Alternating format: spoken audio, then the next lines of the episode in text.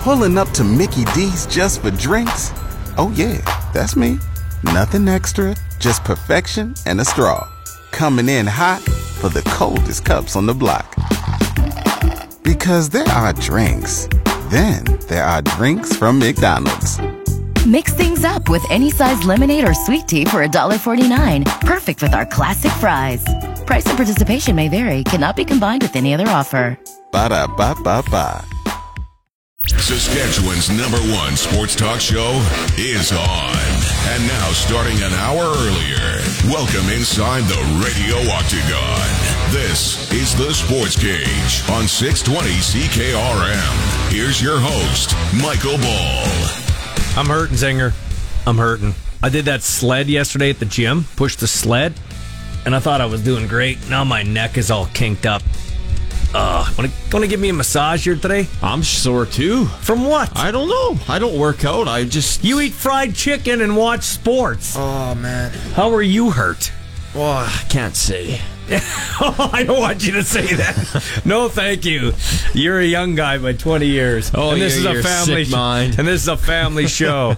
and you and your wife are going on your honeymoon next week, so that's what I expect to hear a lot of. Monday we on. Uh, I was gonna say on the road, but You're on the road. You're going to World Baseball Classic. yeah, but we're on the air technically because we're not on the road, right? We're not driving. We fly. Oh, you flying on the air? I'll We be on, on the air. air. You won't be on the air. Yeah. Uh, Maybe I'll join you on the air. yeah, Do I'd you love, want me to? I'd you love me you to, be my? World Baseball Classic correspondent. Besides, I'm gonna pretend. Arash I'm, I'm gonna pretend I'm a big deal. I'm gonna like lean up against the stadium with my phone. And, You should, and yeah. wear, like wear like a collared shirt. Take pictures. Take pictures. Okay. okay, so we got a great show lined up here. We know it's International Women's Day. More on that in a second. Um, oh, what's going on in the world of sports? It looks like Kelly Knapp misses the playoffs at the Tim Hortons Brier, losing today to uh, Northern Ontario 9 3. So his rink is 2 and 4. They've got two games left. Try to salvage a 500 record. A little later on, we're going to hear from Ben Hebert getting set for a game. I don't, I don't know if he plays tonight. I actually do think he plays tonight uh, with the wild card team number one. They uh, were winners this, this morning, 10 to 6 over Yukon. So they are 6 and 1. There's a big battle tonight in the Tim Hortons Brier. 6 and 0 Kevin Cooey of Alberta against 6 and 0 Matt Or 5 and 0 Matt Dunstone of Manitoba. Uh, Connor Bedard chases goal number 60 tonight versus the lowly Edmonton Oil Kings, a game you can catch right here on 620 CKRM. Pre-game show at 635. We'll hear from Dante DeCaria before 430. We'll also talk Western Hockey League, some wrestling, and even some uh, Sassalex football with Kelly Rempel, whose son played for uh, Sassalex down there in Texas. He was a ring announcer for another uh, wrestling event put on by Bret Hart's kid in Calgary at the Pavilion. And then, of course, he uh, does Pat's TV and does some color commentary here on the Pat's broadcast with Dante DeCaria. We'll get to other stuff here, but I do want to mention this. This is interesting. What do you think of this at 936 6262? We'd like you to weigh in on any of the topics at that text line, which is powered by Capital GMC Buick Cadillac, the corner of Rochdale and Pasqua. Uh, our uh, You always have to say Zinger's neck of the woods. it is Zinger's neck of the woods, Northwest Regina, right up there where all the big boys hang I'm out. just kidding. Uh, I'm in the polar opposite White City. I used to live up there. I was a North Yeah, End guy for a long. No, I'm not a traitor. I just Forgot your roots, bro. met a met a lovely girl who Yeah, lives on a just golf kidding, man. course, and I'm like, I'm gonna go live there. Right? It's better than living in a you know two bedroom condo. So uh, that's where I am Hey, now. what do you got against that? That's what I. That's no, what I, no, no, no, Do you, think you, do you think you're better than me? Yes. But Zinger, Zing, and I'm not even kidding. I am better than you. No, I'm just joking. Zinger, do you, if you had a chance to move eventually out of your two bedroom condo, which looks lovely with everything going on there, um, if you had a chance, would you not move to a golf course? I don't really like golf, so I don't know. Okay. Yeah. By the way, what is it with your kid ramming his head into the wall? Do you like that? My, my wife's in the background. Don't, Casper. You're gonna get It's CTE. CTE. yeah, and he's laughing. I don't. That was pretty funny though, huh? It was, and he has the Kleisinger laugh. it's funny. He's a savage. and I, love see it. you just chowing down the popcorn twist, eh? Yeah, you like that? He loves his twists. Dude. He cannot go a day without having his Hey, twist dude- because he will remember. The, the dude yesterday was 18 months old, wasn't he? Yeah, 18 months as of Wow, yesterday. Man. time is flying, man. When are you having another one? Is that what you're going to Arizona for? I mean- little would, would it be, Dave- would it be considered an American baby? L- Little Dave Concepcion. hey, that would be good. yeah. that would be good. Could you imagine that? Oh, you get a you'd get status down there. Yeah. Oh, that'd be Oh. well. Does my kid? He's got to get into the NFL so he can get me down there. Yeah. I told him. Get drafted by some good team so I can stay on your, live in your basement and sleep on your deck Green Bay something. Packers. Yeah. Hey, uh, I didn't realize I was doing a deep dive on announcers today. I know we're Yeah. going off the beaten path. I didn't know Kevin Harlan's dad was the president of the Bob Packers. Harlan, yeah, man. He ran the Packers. yeah, he was the he was the he was the president CEO. The I didn't realize Mark his Murphy's daughter, in. Kevin Kevin Harlan's daughter, is a sideline reporter. She works with him on some radio games. big big time family, man. yeah, big time family. Anyways, I back. actually tried to get Kevin Harlan on the show, well, but keep uh, trying. I'm gonna keep, keep trying. So get back to this now, okay? Uh, league expansion. I want your I want your thoughts here at 936-6262. Um, NHL expansion. They've got 32 teams, 16 in the East, 16 in the West. The last two expansion teams have come from the West, right? Yeah, Vegas and Seattle, Seattle, and Atlanta moved to Winnipeg. It was the second time Atlanta had an NHL team that floundered. The first time, late 70s, uh, in 1980, it would move from Atlanta to Calgary. Then we had um, the uh, Atlanta Thrashers with Ilya Kovalchuk in the gang go from Atlanta to Winnipeg. Well, now apparently many league sources, the likes of Elliotte Friedman, Kevin Weekes, Jeff Marek, who are usually right, say there are rumors the NHL is looking to expand by two more teams, and the proposed destinations are Houston and Atlanta. You need one in the West and one in the East to balance it off. Atlanta? Atlanta's probably the worst one that you could throw in there. I could think of like I'd rather see the Hartford Whalers come back. Milwaukee, Connecticut? yeah, Milwaukee, Wisconsin has a Quebec has a rink, man. Yeah, Quebec Milwaukee has, has a rink. one. Milwaukee yeah, but one. Quebec has a brand new, nice rink. Uh, rabid Canadian hockey fans. I know the dollar sucks, so that could be an issue. But Quebec is on the radar. Gary's got to go to Quebec before he goes to friggin' Atlanta. Like what kind of what like what kind of mindset is that? Like hmm, maybe we should try Atlanta. Like yeah, Atlanta's going to work this and, time and around. Houston, Houston is, you know, it's the eighth biggest. I think it's the eighth biggest market in the United States. It's right by Dallas, Hockey so they in have a- Houston, Houston, we'd have a problem. Well, they uh, they they were hot to trot for the Edmonton Oilers back in the day in the in the mid to late '90s, early 2000s. But the Oilers had all those 30 some owners come together and keep the team in Edmonton until Daryl Katz bought it off them, the owner of uh, what is it? The owner of uh, Rexall Drugs and such. So uh, I I I would if I'm going to go with the West team, Portland.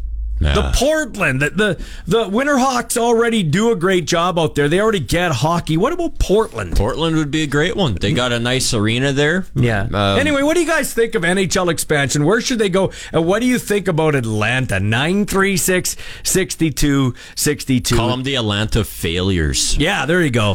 That's yeah. gonna be their Yeah, team the. Ala- the That's Atlanta. funny. Yeah, I'm good. I'm It- I'm a comedian. It is. Shut up. It is International Women's Day. International Women's Day in sports, and that leads us to this.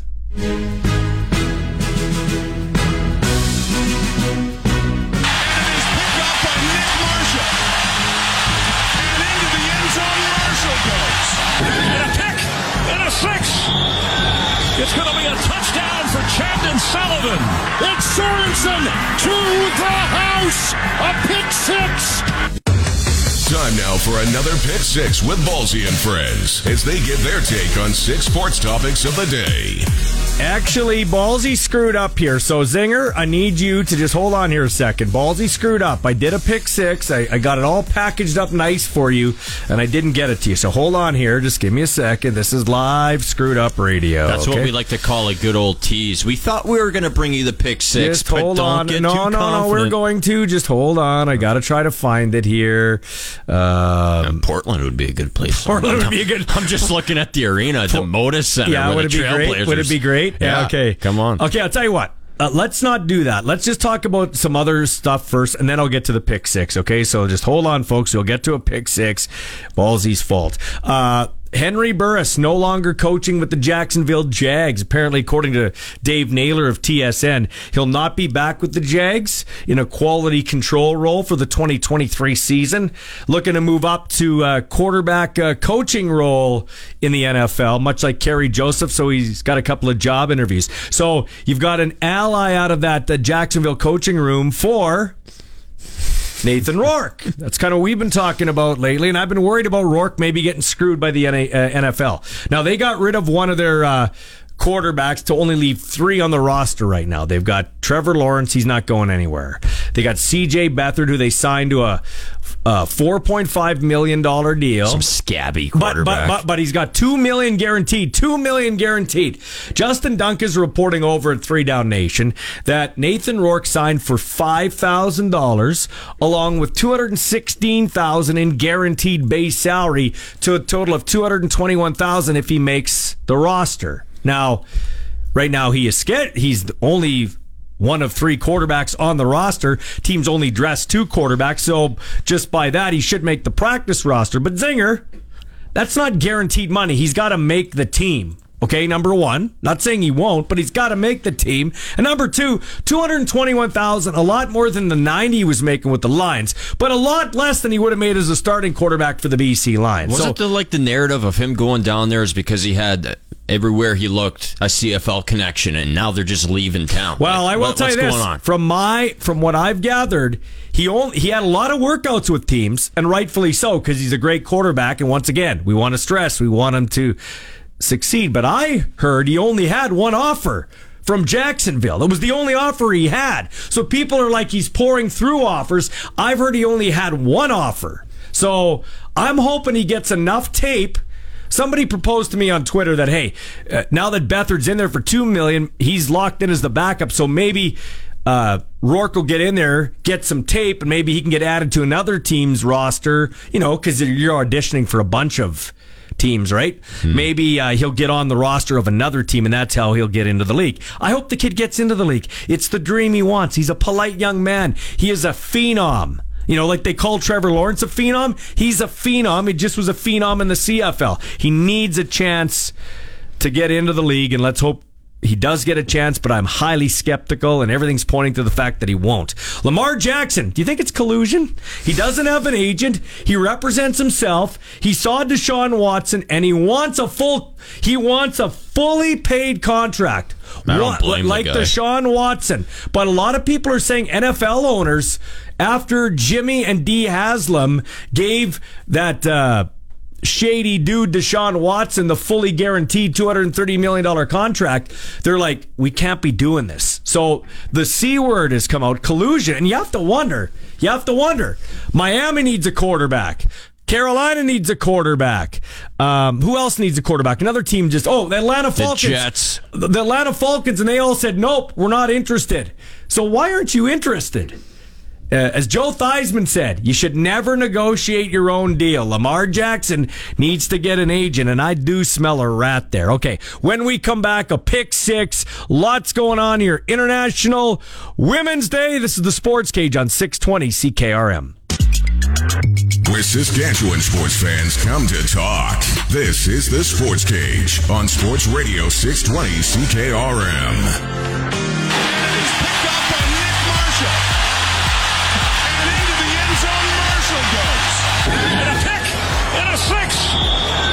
It's going to be a touchdown for Chandon Sullivan. It's Sorensen to the house. A pick six. Time now for another Pick Six with Ballsy and Friends as they give their take on six sports topics of the day. Well, this being International Women's Day, we'd like to recognize some of the great Canadian female athletes that either played or continue to play in their respective sports. In no particular order, here is my pick six. At number six, Sandra Schmirler. She would have been the greatest women's curler of all time. Her rink won the first gold medal for Canada in the sport of curling at the Olympics. And to get there, she had to make this shot in Brandon in 1997. That's exactly what she's picked out.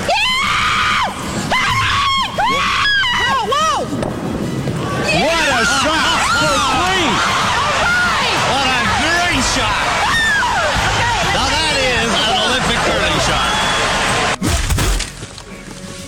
Jennifer Jones is the greatest women's curler of all time, in my opinion. Let's take you back to Sochi and the gold medal winning shot. Well, in the biggest moments here in Sochi, she's been maybe the best we've ever seen.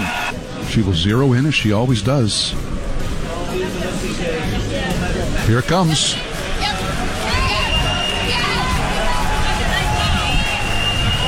Jennifer Jones from curling great to curling legend. Just like that. Number three in the pick six on this, the International Women's Day in Sports. I don't think there's even an argument. This next person is the greatest female hockey player of all time. She is from Shaunavon, Saskatchewan. She's Hayley Wickenheiser. We're proud to say she's from the Wheat Province. Rebound!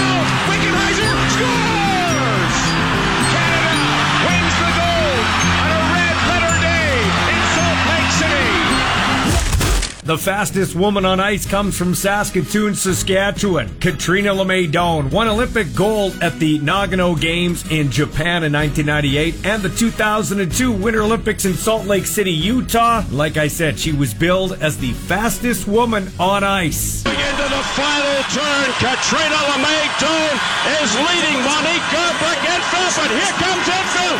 Doan driving to the line. Her world record time 3722, 3745. Katrina LeMay Doan has done it. She has won the gold medal for the second Olympics in a row. Number five on the pick six, as many of you know, Canada has an outstanding women's soccer team, and the greatest female soccer player in Canadian history has to be Christine Sinclair. Sinclair who shoots and scores. Six in the wall. It is over. Brilliant! What a strike! Christine Sinclair sends a gasp around the Olympia Stadium in Berlin. And last but certainly not least on this International Women's Day in Sports, Brooke Henderson. If you were in Regina in 2018 around the Wascana Country Club, you saw history in the making as Brooke Henderson became the first Canadian in 45 years to win the Canadian Women's Open when she did it right here in Regina. Here's her hole in one from the British Women's Open. An elevated tee, pretty much straight down breeze. That was a nine iron for Brooke. On an excellent line, if it's enough. Oh, yeah. Oh, yes!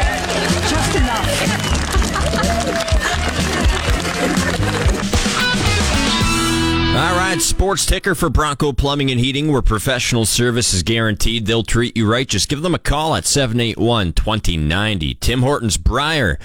Ah, Team Saskatchewan's record fell to 2 and 4 with a 9 to 3 loss to Northern Ontario in the morning draw. Saskatchewan will wrap up group play tomorrow with two matches in the morning versus Northwest Territories and an afternoon draw versus wildcard number 2. We're going to talk some Tim Hortons Brier in a few minutes on the other side with Ben Hebert.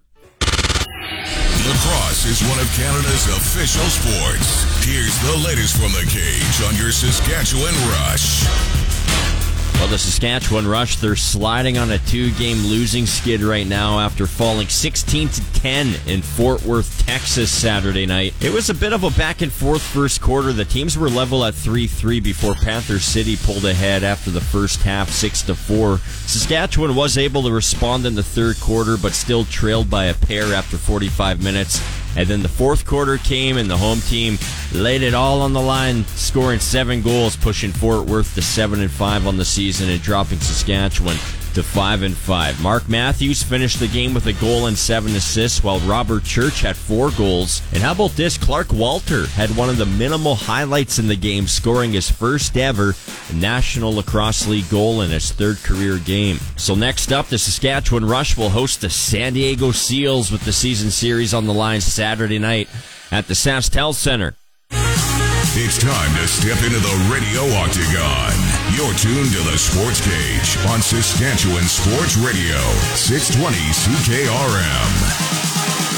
All right, live from London, Ontario at the Tim Hortons Brier, it's Ben Hebert, the lead for wildcard team number one. And you guys are off to a very impressive start, but I'm sure you're not shocked by that.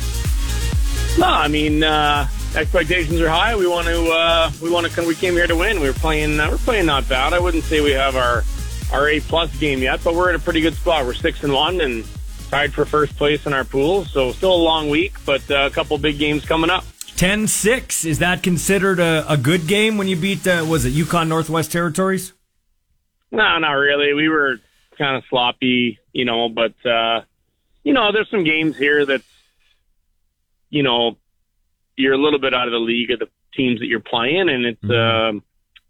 You know you got to win those games. You certainly never want to lose them, but it's kind of hard to get up for those games, to be honest with you. But uh, we played okay.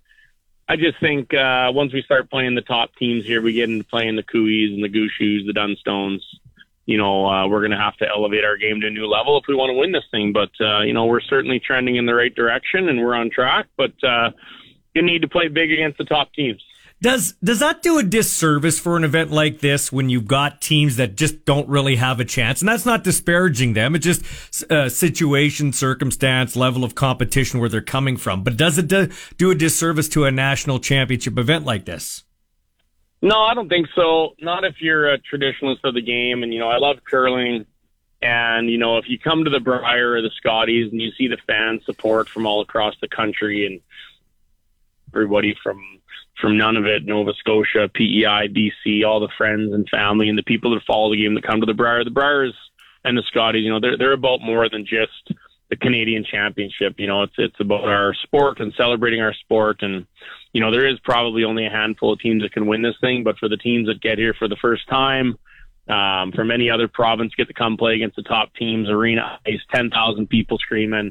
You know, it's a really, it's an amazing life experience. Sometimes you only get one chance at it. So, uh, you know what? It, it comes with the territory. We know there's going to be some soft games, but, uh, to win this thing, there's going to be a, you're going to have to go through the gauntlet of a lot of top teams and play really well too. So that's okay. I don't mind taking a, a midweek snoozer to rest the bones and then the mind on a little easy game either. It's a, it's a long week, so I have no problem with it at all. I love the Brier. I wouldn't change it at all. In that way, it's a lot like the Grey Cup, where the country comes together to celebrate the sport, right?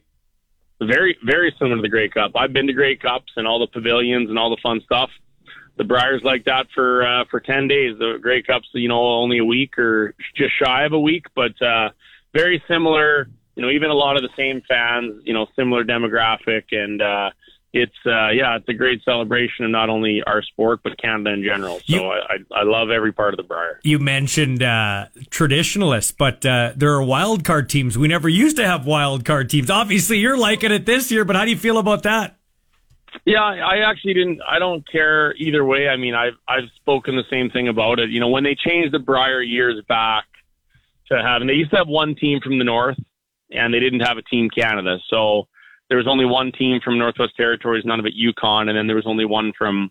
Um, uh, sorry, we didn't have a Team Canada. Mm-hmm. So when they switched all the rules and they said, okay, well, we have to have a Team Canada, we have to have someone from NWT, uh, Yukon, and none of it, and they started expanding the field.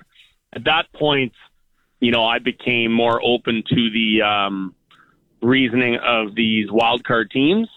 Um, if you're doing, if, if they, they talked about you know, it being equal for everybody. So every single province has to have a team, no matter how good or bad you were, you have to have a team. Okay, that's fine. Uh, but at the same time, I don't think you should penalize teams like my team with Bottcher and Kevin Cooey and Matt Dunstone, Reid Carruthers. If you look at the women's side, Jen Jones, Kerri Einarson, and Kaitlyn Lawes all live in the same province. So because where they choose to live or because they play against competitive teams, you're going to penalize them for getting in the Brier and the Scotties and reward other teams that really, you know, are complete knee sliders to just play out of wherever they want to play, you know, then I became open to the idea of the wild card was a good idea. So uh, I'm fine with it. I'm a traditionalist because if they're going to let everybody in, you're still going to bring in all those people from across Canada uh, to come enjoy the sport and the game, and they get their eight games. Uh, but at the same time, championship curling being played on championship weekend should be the best teams and we have the best of both worlds here. So I think it works great for everybody. How do you feel about, um, you know, like a Jennifer Jones living in Ontario but curling for Manitoba, or Matt Dunstone who's in Manitoba where he was born, but he was in Saskatchewan for a long time? How do you feel about that? Or is it once again what you just said? The best teams get in one way or the other? Yeah, I mean, it's different at the high level of our sport because the top teams in Canada are trying to compete with the best teams in Sweden and Japan and you know, China, Great Britain, Switzerland, and they have no rules and boundaries on where they can live to play. They pick from their whole country. And so for us to be, you know, locked down or penalized on just where we live and grabbing the best players, well, our, our best team might not be, you know, four guys living in the same city. Maybe you have to snag a guy who lives in a different province, but due to life, you know, wife, or kids or mm-hmm. or job or anything, you know, you're not able to live in the same place. And if that gives you the best chance to win, I'm okay with it. I mean, I lived in Saskatchewan for 22 years. I grew up there my whole life. And if I retire in Alberta here and I still living in Alberta and I wanted to play provincials in Saskatchewan, I think I've uh, done my due diligence back home to be able to play there, right? So I don't mind the bir- the birthright rule. I don't I don't think you're getting a lot of flack for that amongst top players. You know, they've they've pulled some strings and done some shady shit in the past, you know, with certain rules and turning a blind eye to things, but they've opened it up pretty good now that uh, having one out of province player in birthright really gives you a good opportunity to build a, a really quality team. So, uh, but I think we've pushed the limits pretty much as far as we can go, and, and I think I like it right now. So six and one midweek. Uh, you talked about uh, having a snooze to rest the old bones. I'll ask you personally. Lastly, how are you holding up there, Twisted Steel and Sex Appeal? Yeah, no, I'm feeling good. It's been it's been great. We've had a, we had a couple short games early in the week. I got uh, we put our we put our fifth in early in the week, but like you say, as you get older, these long weeks don't get easier. But uh, I got our team. We got our team athletic therapist here. You know, cracking my bones and you know keeping us in tip top shape here for the week. So no, I feel 100. percent And to be honest with you, getting those final games, you know, adrenaline takes over. She she don't matter. So uh, know I feel great and playing really well. I think we got a good chance to win this thing if we can elevate our game. I don't know how you do it, man. I was in the gym the other day at the brick house and I was pushing uh, one of those sleds and I'm like, oh, I'm Oh, feeling, yeah. I'm feeling good. I'm feeling good today. I can't turn my neck to the left. Now I'm, I'm 10, Yeah. I'm 10 years older than you, but do you, some like on a Tuesday, do you get up and go, what the hell? Yeah, I mean, some days I have to put the old socks on. Don't kid yourself. But uh, I mean, certainly curling and just being in good curling shape is different than gym shape. I know when I get back to the gym, as soon as this season's over and I get back to my first week with my trainer and we're doing deadlifts and squats and sled pushes, hey, I, I ain't going to be able to sit down in a chair either. I know, I know that pain very well. So I feel, I feel you there. I feel you there. Good luck, man, the rest of the way. Hopefully we're talking about another championship for you at week's end. All right, Ballsy. Thanks, buddy. Our house is your house. Welcome inside the Sports Cage on Saskatchewan Sports Radio, 620 CKRM. All right, today to recognize female athletes, coaches, builders, International Women's Day in Sports. And joining us, Allison Sandmeier Graves, Chief Executive Officer of Canadian Women and Sport. Thanks for joining us again. Just for people who may have not uh, heard your interview when you were on some time ago, tell us what the organization's main goal is. Canadian Women and Sport, our goal is to create a safe, welcoming, and inclusive sports system for girls and women, really leveling the, the playing field and closing that gender gap in all areas from playground to podium. And how are you uh, finding that here? I know there, the the women's soccer team was in the news and everything surrounding that. So obviously, we still have some work to do. Oh, without a doubt. there's there's a lot of bias that's really baked into the sports system, our policies, our culture, our norms. Uh, and that, that takes a lot of work to undo. I would say what, what we look to that, that keeps us uh, optimistic and moving forward is just the level of conversation that's happening. It's a much more critical and courageous conversation. You know, the the things happening in soccer, the things hockey happening in hockey and elsewhere, those have been going on for a long time. Uh, but people are talking about it now and taking another look and challenging some of those assumptions that underpin, you know, those decisions and how they get made. So lots of positives, I would say, even with the challenges that we're encountering right now. Allison, would you say your organization is um, is a main reason why uh, women such as the soccer team uh, feel uh, feel they can uh, actually have their voices heard now? You know what I mean? They've got some support now for a change. Oh gosh, I would love to say that, but uh, I, there's no doubt that we've played an influence. Uh, we've been around for more than 40 years, really as the lead voice and authority advocating for this sort of thing. But there are people in every nook and cranny of this country who are pushing hard and really doing really thankless work to, you know, ask the critical questions, design programs in a new way, rewrite policy, all of those things uh, make a profound difference. Um, and, you know, women, athletes, and others who are prepared to use their platforms, and I shouldn't say just women, men, allies, uh, who are prepared to use their larger platforms to push for change, they definitely make a big difference. Are you finding, or is it uh, is it beneficial, or how beneficial is it? I guess if I could spit the question out right here, to use like uh, the you know things like uh, on the soccer scene internationally or women's hockey to to kind of magnify this thing and bring it to light. Oh, absolutely. And, you know, it's been so interesting talking to leaders in the sports system uh, who are really paying attention to the uh, the Soccer Canada and the, the women's national team situation, and they're going back to their organizations and saying, "Hey, how are we doing on this front? Do we need to take another look at you know our conditions and the pay that we're providing to our athletes? You know, as it's relevant." Mm. And so, uh, you know, we're while we're hoping for change on some really specific fronts, these things can have a big positive ripple effect into the sports system because no one wants to be in the headlines for that reason. Yeah. Um, and people are really people are really care, and they they're going back and saying we've never really thought about this. Uh, how are we doing over the, on that mm. front? Yeah. So besides pay equity, what you know, just at the grassroots level as they come up, what do girls need? What do they want in sports that they're not getting right now? Yeah, well, we did a big national survey of girls uh, last summer and published our rally report in the fall with Canadian Tire Jumpstart charities. And I think it's really important and timely to listen to girls, particularly as we come out of the pandemic, to understand what it is that they're looking for. In great news, they're saying they're so happy to have sport back. They're excited to play again. They understand the value of sport in their lives. Um, bad news is that barriers have gone up because of COVID, perhaps unsurprisingly, and one in three girls are still at risk of dropping out. Only about 50% will be participating by the, those teen years.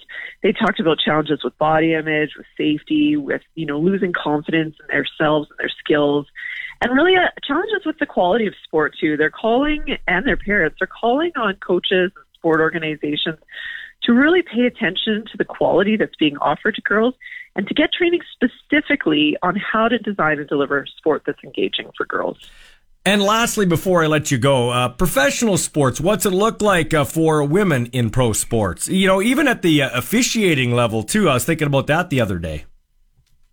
Well, I just got off Ticketmaster scrambling to get some tickets uh, for the WNBA exhibition game coming up in Toronto in May uh, they're going to be sold out in an hour. I'm, I'm sure of it. Mm. Um, and so there's some real enthusiasm, whether it's for the WNBA, whether it's you know Diana Matheson announcing Project Eight to bring a domestic professional soccer league. You know, we're all watching to see what happens with the PWHPA. I, I perceive very good things for women's professional sport and really the start of an entirely new chapter for sport in Canada with the addition of some robust pro sport offerings, which of course benefits girls and women right down to the grassroots because they're going to see so much more value and respect for the women's game and so many more role models to aspire to. And I think it's cool too. The CFL just added another female coach with the Ottawa Redblacks, making two female assistant coaches in the CFL. I think that's a great CFL doing some good work there. Absolutely. Women have been largely shut out from leadership roles in men's professional sport, but we're starting to see that change. And again, that really shows growing acknowledgement that women have value to offer in sport, period. And uh, the diversity of thought, diversity of lived experience makes any team better. So we'd love to see more of that but you know the gold standard isn't men or isn't women working in the men's game.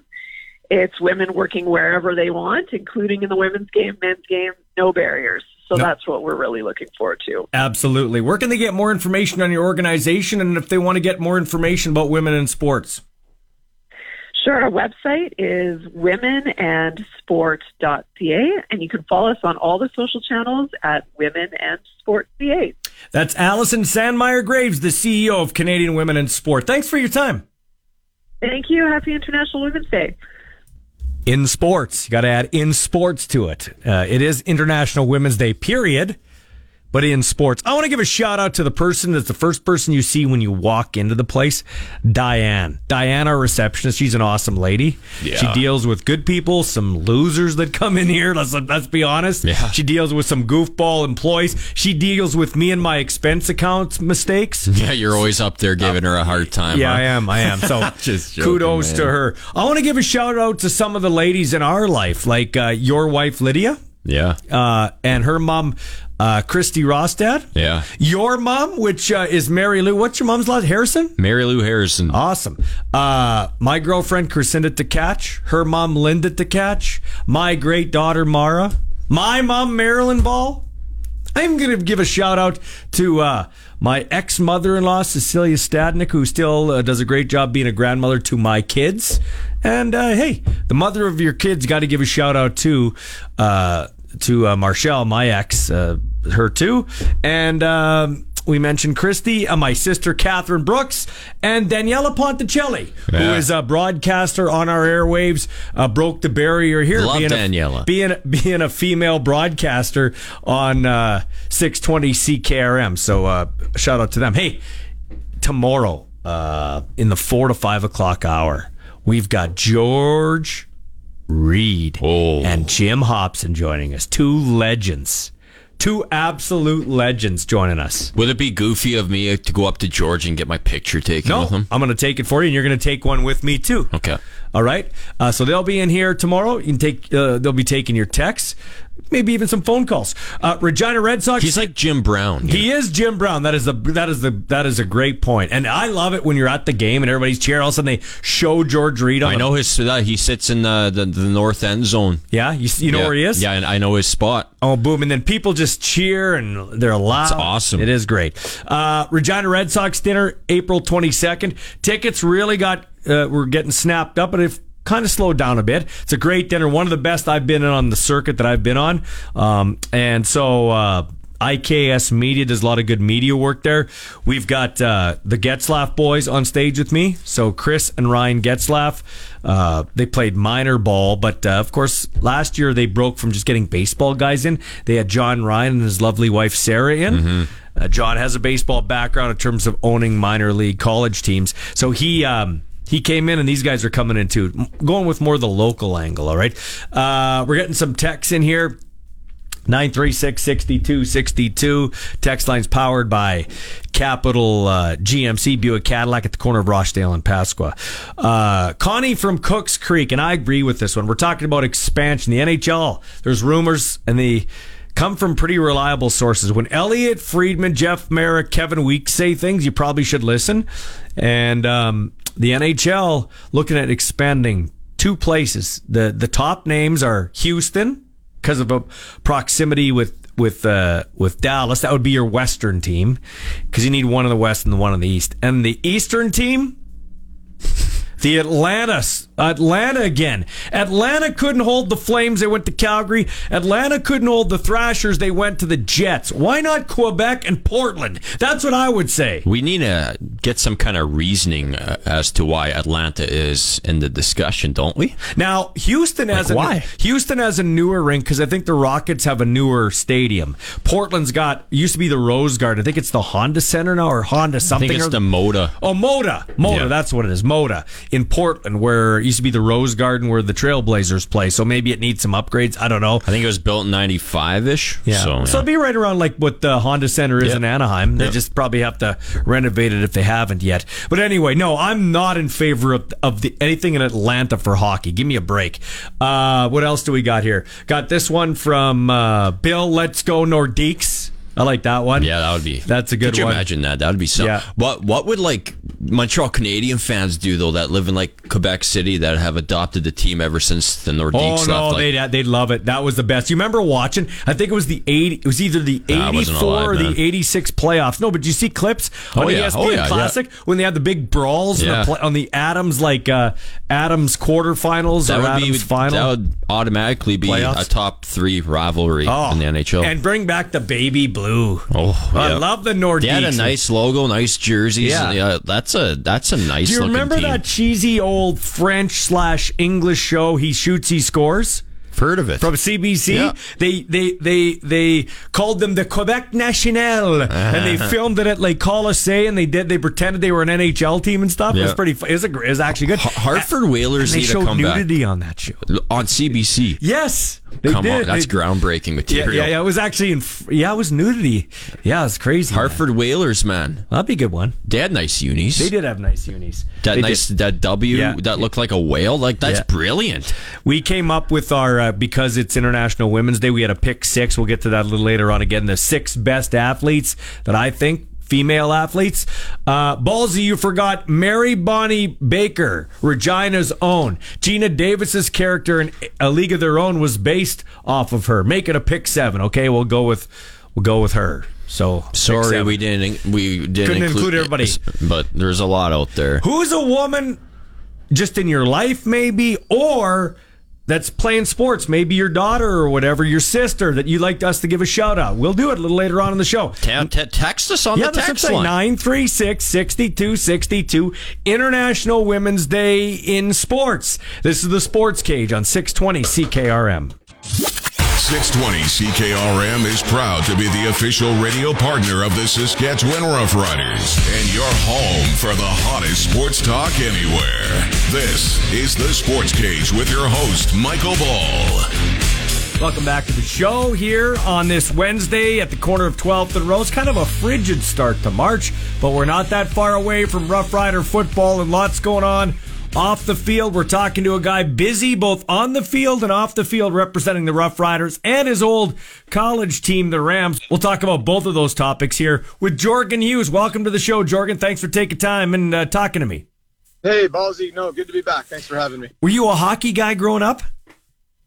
I, you know what? I, all my friends played hockey, so I was always in tune with what was going on and following them. And I'm good buddies with Luke Schenn, who just got traded to Toronto, as you probably know. So, um, you know, I talk to him, and I'm kind of staying the game that way. But um, you know, I've always been a football guy, but I like watching hockey too. I want to get into that in a second, but you just brought up Luke Schenn. How's he liking being back in Toronto? It's kind of full circle for him after winning a Stanley Cup with the Blues. Yeah, I know it is. It's uh, it's kind of cool to see that way, uh, definitely from an outside perspective, and I'm sure it's bringing back some good memories for him. But he, uh, his wife was like less than two weeks pregnant when uh, that trade happened, so he's uh, yeah had a tough time kind of juggling all that. So Wow, cool. Hey, you're playing hockey uh, for the Riders in this alumni game coming up here for a good cause at the Merlis Belcher Arena, that nice new rink on the U of S campus. Uh, that's kind of cool. Uh, be fun uh, chopping it up, literally and figuratively, with uh, some present and past Rough Riders.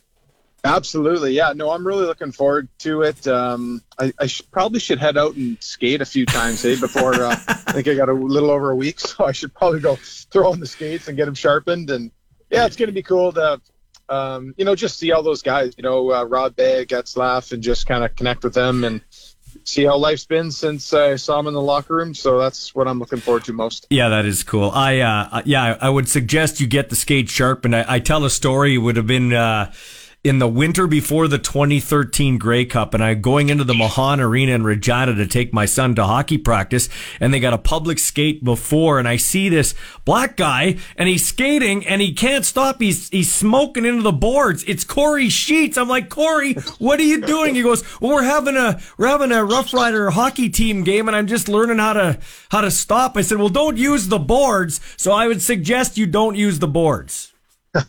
I will keep that in mind for sure.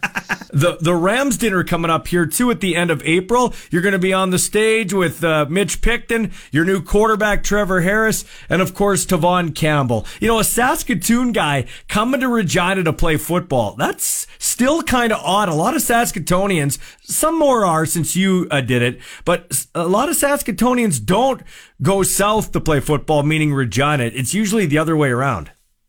Yeah, and I mean, I get that question all the time. Like, well, why didn't you just play for the Huskies? Well, the Huskies didn't want me, so and I got a call from you know the Regina Rams, and you know they showed interest, and uh, it was kind of at that stage when I was looking to take the next step because I was too small to play college right out of high school. So you know, junior was the program for me, and um, for me, it was always going to be that kind of developmental, you know, stepping stone type thing um, to get to college, so I could, you know, ultimately reach my reach my goal of playing professionally. So um, I was more than happy when when the Rams called, and I had such a great time there. So many connections, guys that I obviously still talk to, and I'm really looking forward to getting back and just um, yeah, checking in and seeing some old faces and.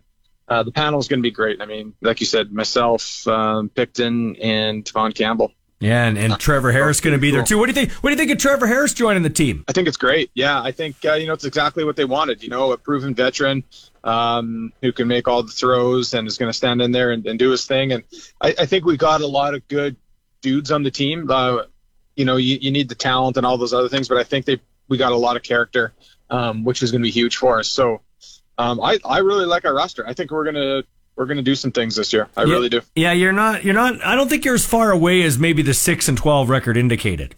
Oh no, we're we're gonna be a, we're gonna be a good team. Um, and we got good leaders. So yeah, absolutely. I think uh, I think that's the key. How much how much are you a leader in that locker room? Well, you know, I, I try to be. I, am not a big rah rah, you know, vocal guy. I try and lead by example. You know, being there early, doing the right things, being on time. You know, being where you're supposed to be um, when you're supposed to be there. Um, you know, at the end of the day, I'm the long snapper, so um, there's only so much I can do. It means more when it comes from a quarterback or you know your your your stud, you know Larry Dean. You know, um, so I kind of let those guys take that vocal part, and I you know do my best to lead by example, and you know be there if anybody needs anything, and um, yeah. I had Glen Suitor on the show yesterday, obviously longtime holder for the Rough Riders along with the safety. That is that is uh, to me the most intricate uh, thing in professional sports. The the the long snap, like on the field goal, you got to have the long snapper, you got to have the holder, and you got to have the kicker all working in unison and do it very quickly. Like we're talking like inside of two seconds. Just talk about that, in, you know, that intricacy of the the long snap because you know Suitor was saying, hey, uh, would always say to me, okay, where where are the laces? Oh, they were at three o'clock. Then he'd do it again. Where were they? They were at seven o'clock. And then finally finally he'd get it down for 30 straight snaps or they are at 12 o'clock and the and the holder never had to spin the ball. Just talk about it from your perspective. Yeah, no, exactly. I mean, it's a lot goes into it, and it happens in, like you said, less than a second and a half. I mean, our op times we were in that one three one point three five second range. Um, sometimes Brett's a little quicker if things are going well, um, but it just comes down to reps and reps and reps, and and the better I can do my job makes it easier on the holder, so he doesn't have to spin the laces. And then, you know, if Brett's looking at, uh, you know, a ball that, you know, the laces are out, it's, he's going to make that kick every time. So whenever, you know, if people just kind of take it for granted, the whole operation, yeah. snap the hole, it's gonna it's gonna do itself. But there's a lot that goes into it, and you know, a lot of times, you know, if a kicker misses, well, maybe the laces were off a little bit, maybe they were staring straight at him and he kicked them. You know, there's there's a lot of other factors. So you know, we got to be on our game to help Brett out, and when we do our jobs, then then Brett always puts it through. So I think what's interesting, Jorgen, is it's like a quarterback. When a quarterback throws a football and it's a tight spiral, way easier to catch. The receiver doesn't even have to think about it. If it's off just a little bit, if it wobbles a bit, that's when you get a lot of your drops. Same thing with the long snap. You're throwing a tight spiral between your legs. Yeah, exactly. So you want to throw a catchable ball, and then you know another big thing on the field goals is having the laces straight out every time, like you said at 12 o'clock, so that the holder doesn't have to rotate them. And it sounds really hard, but the ball only spins like three times mm-hmm. um, on field goals. So um, you know you do enough reps, and if you get your your throw uh, consistent, then the laces just turn out. It's just about kind of finding the distance. Am I at seven yards and a foot? Am I at seven yards and two feet? Or am I rated eight? And for us, we're rated eight. That's when when we mm-hmm. get our perfect laces as long as the the distance is the same and the holder catches it in the same spot, they should turn out pretty good most of the time. The changes to the game where you can't really uh, line up over the center or leap over him or, or hit him when you're going covering a punt. How much has that uh, helped you out and maybe uh, keep your career around a lot longer? Uh, you know, to be honest, they still come. I don't know that it's really changed a whole lot. At least it doesn't feel that way anyway. And I, I wouldn't have it any different. You know, I kind of liked when they were able to line up right over top of you. I think it it demands more out of the long snapping position. Um, it shouldn't be easy. You know, we don't want to just let someone in the, to the league to take a job that, you know, it's a bit of a cakewalk. So I, you know, I, I like it. I accept the challenge. I think it's it's how the game should be, and no complaints there. How long do you want to do this for yet, Jorgen? Um, a couple more years for sure. Yeah. yeah. Yeah. Awesome, man. Well, how did you get into it? Like, how did you decide, hey, this is my path to the CFL or the uh, NFL? Because you tried out there too. Yeah, I was a linebacker growing up in in junior and university, and then kind of got better at the long snapping thing, and I went to some camps down south, and then I thought, hey, you know, I, I got a real shot at this, and it seems like a way to have a longer, healthier career. So I'm gonna I'm gonna go that route. So just started working my tail off at long snapping, and my third year with the Regina Rams was my last year, and got some interest down south, and that's kind of how it happened. Jorgen, thanks for your time, man. Have a good and uh, fun time at the hockey game and uh, on the stage at the dinner too for the Rams fundraiser dinner. You bet. Appreciate it, Ballsy. Thanks. Time now for the Cage Clutch Performer on 620 CKRM. Reeves to Davis. And the Lakers have tied it. Strip pass ends up back in the hands of Davis. And Reeves down.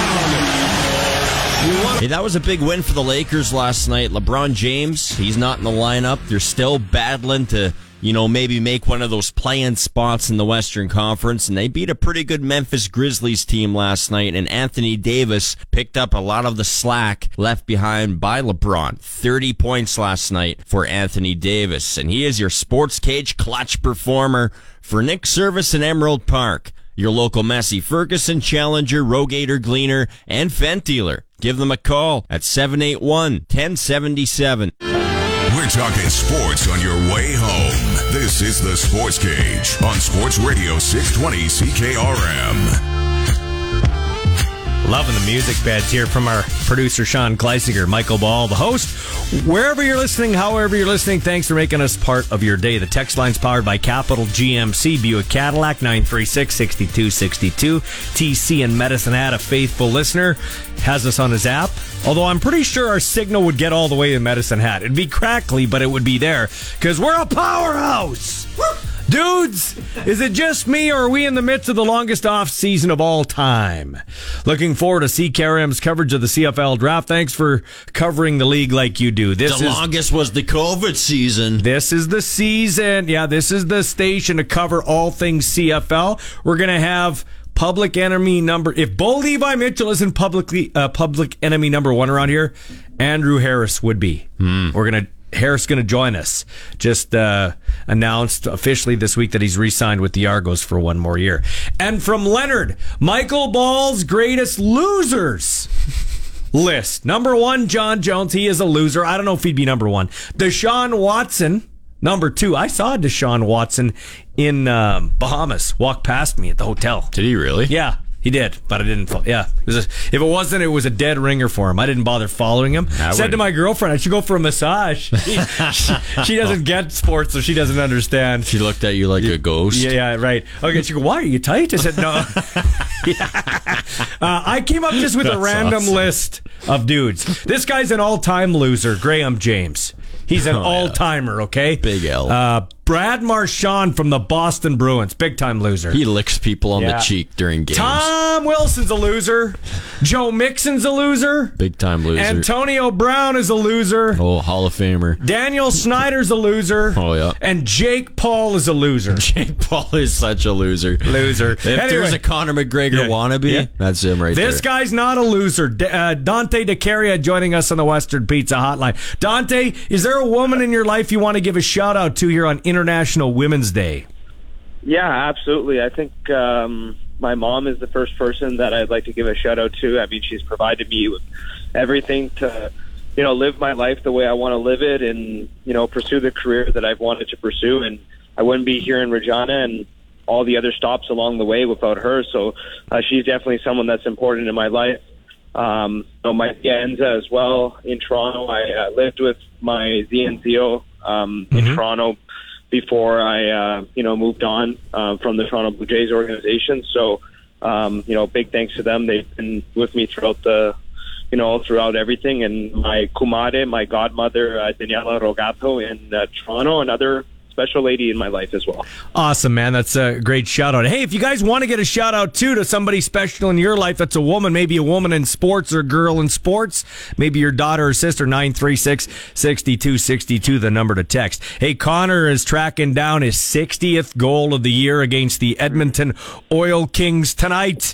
Um, uh, this hockey team getting closer to nailing down a playoff spot. Yes, they are, Michael. And if Connor does score his 60th goal of the season tonight, he would become the fifth fastest Regina Pats player to score 60 goals. So uh, I'm calling it 60 and 49, right? He's going to play his 49th game tonight, and he's one goal away from 60. So uh, super excited to see if he's able to do that. I think he will do it. Uh, I'm almost 99% sure that he will do it because, uh, at least tonight, because Edmonton is yeah, not the greatest team. 11 consecutive losses. They're last in the Western Hockey League with 19 points and just eight wins this year. Hat trick, hat trick tonight for Bedard, and then they. Uh, well, let's go for four. How about five? How about five? Anyway, He never uh, scored five. No, he's never scored scored. five, He's never scored five. Let's get five. Zinger wants five. Dante wants five. Although I'm, uh, would would coach call off the dogs if they get up? You know what I mean? Uh, I don't know. I mean, it's kind of weird. Like the last time the Regina Pats played Edmonton was December 4th in Edmonton, Mhm. and they won 8 2. In that game, Bedard had a goal and force for five points. And after the game, one of my interviews that I did was with John Paddock, and I asked him about, you know, how Bedard just looked like a man among boys. And he said it, it, it wasn't fair. Like, you know, he did, he didn't like on the bench. He's like, I didn't like watching it because the game was just came too easy for him, and that's something that uh, I think might happen tonight because this is a different Bedard. We saw a pre-World Juniors Bedard. We're seeing a post-World Juniors Bedard, in which has posted 1.6 goals per game in his last 20 games and is averaging 3.2 points per game since the World Juniors, since coming back on January 8th. So he's putting on some ungodly numbers. Like I said, this is an Edmonton team that, you know, they are last in the Western Hockey League with their team. You cannot take lightly. Yes, they've lost 11 straight games. Prior to that, they lost 16 in a row. But again, like, if this team wants to play winning playoff hockey, they need to continue to play their game and play as a team. They can't deviate away and think, oh, it's point night. Like, that's not going to be the case tonight. They Yeah. got to play their game. Well, we're going to hear all about it tonight with Dante DeCaria, a 635 pregame show and the play-by-play just after 7. Always enjoy your call. Have a great call tonight, okay?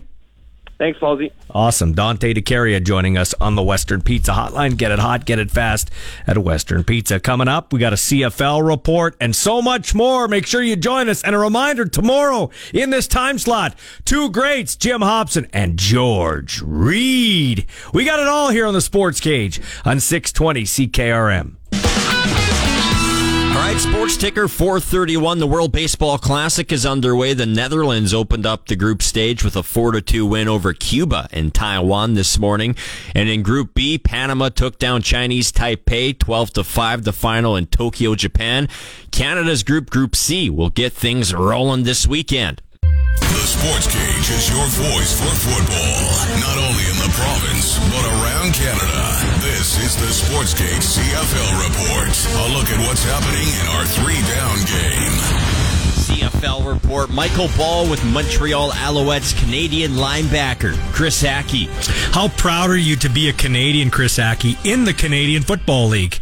Oh, yeah, super proud. Like obviously, it's not it's not easy to make it to the professional professional level. Um, but to be able to play a game that I watched growing up is really special to me. Dude, are you thinking about life after football? What do you want to do? Yeah, so obviously, I'm always I've always been uh, pretty forward thinking like that about life after football.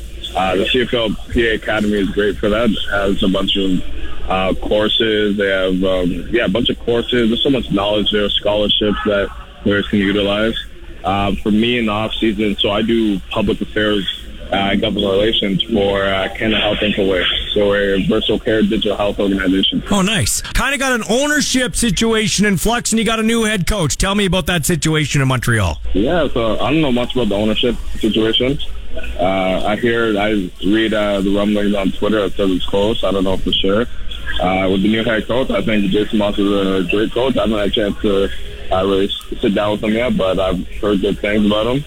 Um, like obviously, free agency was a bit tough for us. We lost lost Trevor, we lost um, we lost Gino, so we were two big losses for the team. But I know like they still did a good job finding, uh, getting Cody and um, bringing in that Greg Ellington as well. So and a few other guys, Shante Evans, um, a couple other DBs I thought so that they brought in. So they did they did a good job overall. And we retained some of our talent as well with uh, bringing in and bringing back Keon. Yeah, so you're getting a it's a quarterback swap. Uh, you're getting Cody Fajardo. He's a good guy. He's put up some good numbers in this league, and we're getting Trevor Harris. Tell Rider Nation what we're getting in Trevor Harris. So yeah, Trevor, like Trevor's one of my favorite uh, favorite quarterbacks, favorite people in this league. Um, true professional. Like to see to, to see how he prepares every day. He's always the first one in the in the locker room. Like sometimes I think I'm gonna beat him, and then as soon as I walk in, he's just leaving the gym already. So Trevor, he's a he's a true professional. you Even a guy who's gonna be a great leader for us. That's Saskatchewan. From throwing heat to crushing dingers and the occasional walk-off, we're talking baseball with the latest on the Toronto Blue Jays. Okay, okay, Blue Jays, Blue Jays, Yeah. Yeah, and we're talking more than just Blue Jays. We call this Around the Horn, uh, talking Blue Jays and MLB with the radio voice of the Toronto Blue Jays, Ben Wagner. We're very happy to add him to our stable of outstanding broadcasters. Welcome to the show, Ben. And I guess first off, International Women's Day, I'm going to put you on the spot. Is there a lady in your life or a couple that you'd like to uh, recognize? Uh, well, first and foremost, the incredibly talented Hazel May that stands on the sidelines, and I've learned so much from uh, first off uh, on how to be a true friend in the industry with Hazel Mae, but also the incredible impact that she has both within the clubhouse and the community, and with an enormous Blue Jays fan base wherever we go. Uh, whether it's in Canada, whether it's in the United States, uh, she is she is as much a part of the fabric of the Toronto Blue Jays than any other player, than any other executive, than anybody else that's kind of woven into the fabric of what the Toronto Blue Jays are. Her impact, especially to women, women that have watched her blossom in her career, women that now have young children that are being inspired by Hazel Mae. I, I witness it firsthand every day, guys. I'm telling you. Uh, they hold signs, they ask for autographs, they share their own inspirational stories on how Hazel has inspired them, either in a career or in something other than sports. It's really incredible to watch the impact of uh, of Hazel. That's awesome. Uh, ben Wagner joining us here. Some great words for his colleague, or uh, on behalf of his colleague, or towards his colleague, I guess. Hazel Mae on International Women's Day and International Women's Day in sports. Seven nothing loss to the Minnesota Twins. I mean, it's it's it's okay. I get you sum it up for me because I didn't see a lick of it. Was it the Twins or was it Mahoning Valley? I, I, don't know. Was it the Penn League or was it Major League Baseball? Yeah. uh, I don't know. Yeah, I mean, what? I mean, it, it's spring training. There are mixed results. There was some good. Let's focus on what happened today from a Blue Jays perspective because it's, it's more impactful to think about what happened in the Blue Jays. Really, two good innings from Alek Manoah, and then an inning where he left a little bit of his release point uh, to the arm slot, and he couldn't finish his slider. Lost command of the fastball.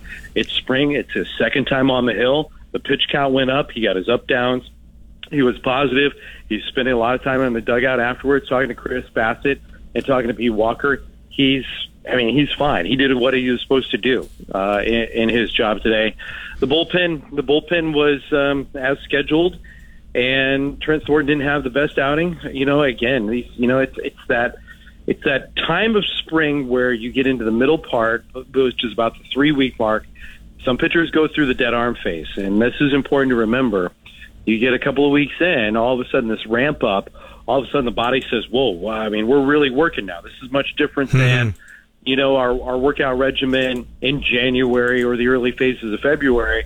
Now it's coming up on the middle of March. The body has to really turn the corner and find out how durable, how that muscle mass, how that muscle twitch memory is it coming back. So um, this this is a product. This is the cost of doing business in a lot of ways. And the last third of the lineup was minor leaguers, and some big league arms came out of the Twins bullpen today. So guys got their work. Texter wants to know. Uh, George wants to know. Uh, uh, ben, first of all, he likes you being on the show. He wants to know about Ricky uh, Tiedemann and uh, how he looks and, and the prospects for him down the road here. Holy smokes. George, thanks for paying attention because Ricky Tiedemann is the talk of camp. Going back to last year, Ricky Tiedemann was creating such a buzz.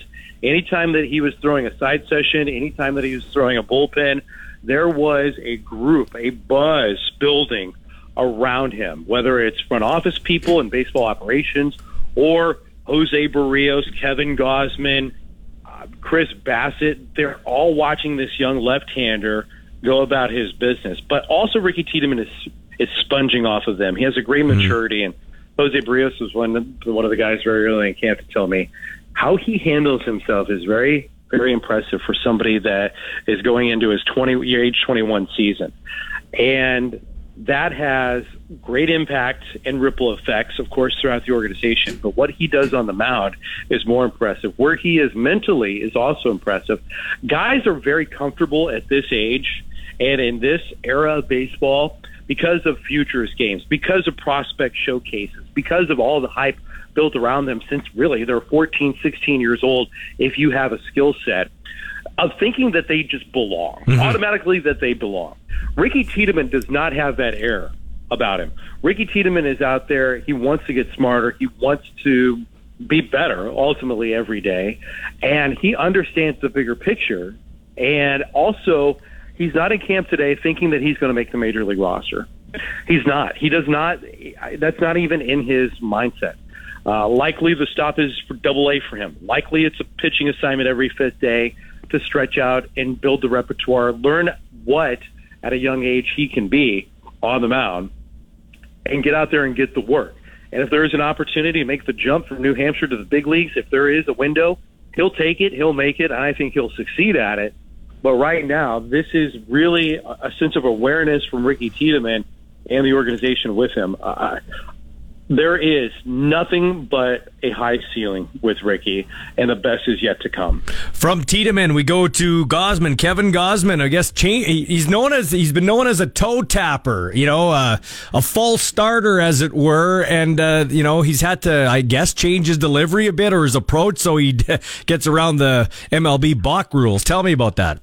He he does right. Major League Baseball is a point of emphasis on a number of different things, and that is pitchers coming to a set position. And this was the poster child through the off season, and unaware to him, Kevin Gausman, that Major League Baseball had used him in so many examples. But mm-hmm. there is an awareness to it where Major League Baseball told the Blue Jays that, you know what, you got a couple of guys that need to quicken the pace. You got a guy that probably has to adhere to our points of emphasis a little bit more than what he has. And last year we saw it, and we saw it in a game specifically twice where he's called for a balk. And really, it was a little bit of an aggressive balk call a couple of times. But the point is here, Major League Baseball, with the disengagement rule, said to the base runners, for the benefit of the base runners and the pitchers, you must come to a complete stop.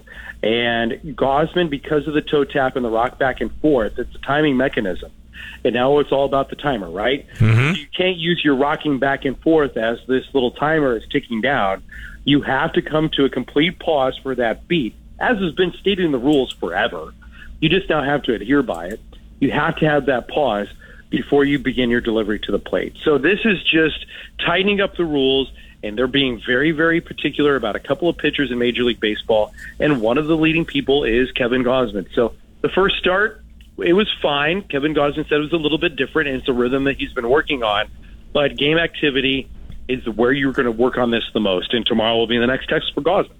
So uh, Ben Wagner joining us here, radio voice of the Toronto Blue Jays. He'll join us on a weekly basis. We're happy to have him. Now you're going to get tired a little bit early, probably of answering the same questions about the rules. But I'm going to which play which player Ben on the roster, uh, you know, might benefit from a rule change. We talked about uh, you know rhythm, uh, the rhythmic. Uh, you know, sense of pitching. You got Kikuchi, but how about another player that might benefit?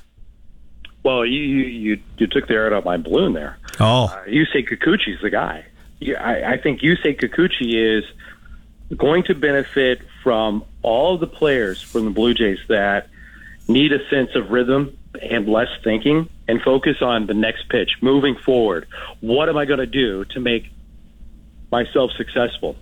Yusei Kikuchi kind of uh, last year, and this is the first of a three-year deal last year, he was a project. Now it's about production with Kikuchi. He's revamped the rotation a little bit. Um, well, his rotation on the mound specifically with a couple of mechanical adjustments. He's tweaked the pitch allotment as well. Uh, but more than anything, what we have seen now in three starts, three starts in spring training with Kikuchi, is a rhythm. And the search for control, pitchability, whatever is happening around him on the diamond, and to his own fault, a lot of times last year for the Blue Jays, at least now with Kikuchi, there is that timer, and there's a sense of you got to move on. So mm-hmm. I think that is that is a really big, really big opportunity for Kikuchi, uh, in a sense of one weird way to build a lot of confidence. And I'm not just I'm not towing the company line here. I'm really excited about this ball club. Yusei Kikuchi is a different guy from what we have seen to this point in camp. I'd love to see it when the lights go on, continue to wave the same banner. But right now, everything that he has talked about making an adjustment doing, and I talk with Pete Walker a lot. I talk to a lot of people in the organization a lot. And my eyes are telling me the same things that they are, that they're really encouraged about the direction that he's headed. It's certainly not a finished product, but the pitch clock is going to be one of those things. Um, I think Jordan Romano also will be more aggressive with his fastball. We know that he's got a couple of different sliders. He's doing some things differently on the mound now. Uh, he's trying to be quicker to the plate. Jordan Romano has looked outstanding uh, for the majority of camp, and I think that the pitch clock also will benefit him because it also is awareness for the batter that he that they have to be ready, for some of the game's elite stuff coming at you in that fastball slider combination that's just wipeout. Well, how about this, uh, Ben? Kevin Biggio, utility guy, left-handed batter. He he steals bases when he gets on. I think he's only been picked off one time in uh, in uh, uh, four seasons. Twenty-five stolen bases. Maybe with the sh- the you know the shift, he can he can squeak one through, and you know limited shifts, and maybe it'll work for him. most important year of Cavan Biggio's career this season. Uh, really big turning point. They got the uh, arbitration deal done with the contract ahead of time. How his versatility and utility figures into the plan for the Blue Jays is paramount. Uh, he has a great eye at the plate. He has a better understanding now as well where he fits in the scenarios of of the Blue Jays and how they construct their lineup. The biggest thing that he had to do is embrace the fact that he's not going to be the everyday second baseman, but he has the ability to play potentially seven different positions in seven different days. Uh, that's pretty much how it's paraphrased to me from the offseason. You know? Like, Cavan, you're good at second base. You can back up Vlad at first base. If we need you in a pinch, you can play third base. We know you can play all three outfield positions.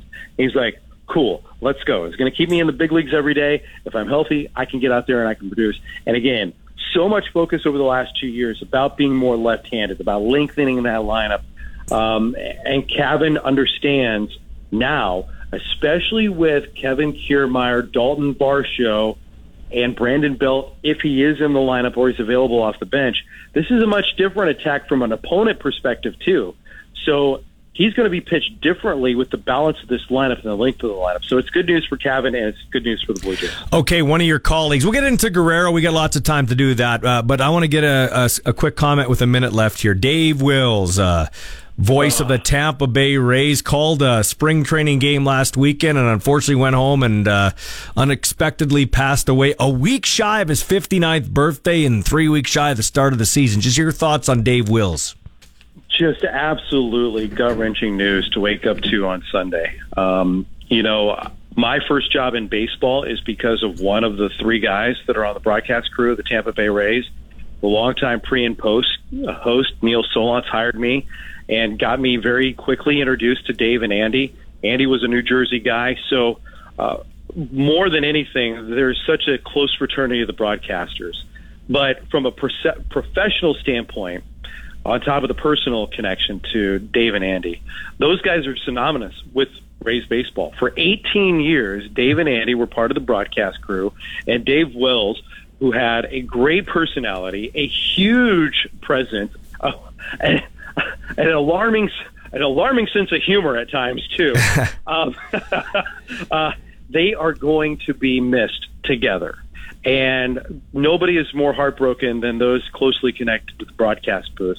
Um, and, and Dave, you know, had a little episode when we were all together in Toronto. You know, he went back to the hotel after a ball game, felt a little pressure in his chest, thought he was having a heart attack.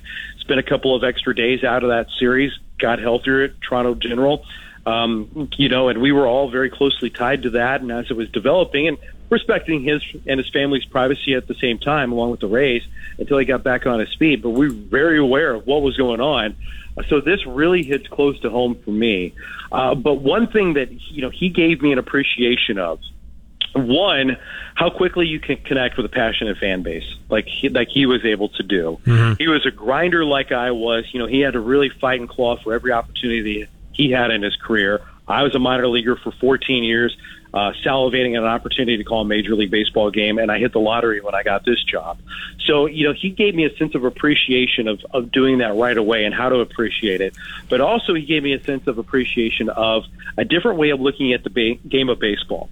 The Tampa Bay Rays have re- been trying to reinvent the wheel, right? And at times, been accused too crossly of doing that. But what Dave and Andy were able to do is connect with people in the front office, connect with people on the field, and understand the version that Rays baseball should be, and then relay that to their fan base. So it helped make a smarter and more trusting and I think appreciative fan base. And that conduit from the field, from the front office, was the radio broadcast. Two guys, uh, and specifically Dave, who worked his ass off each and every day in connecting on an analytical level, but also on a personal level with everybody that he associated himself with. And for that impact, I'm forever grateful.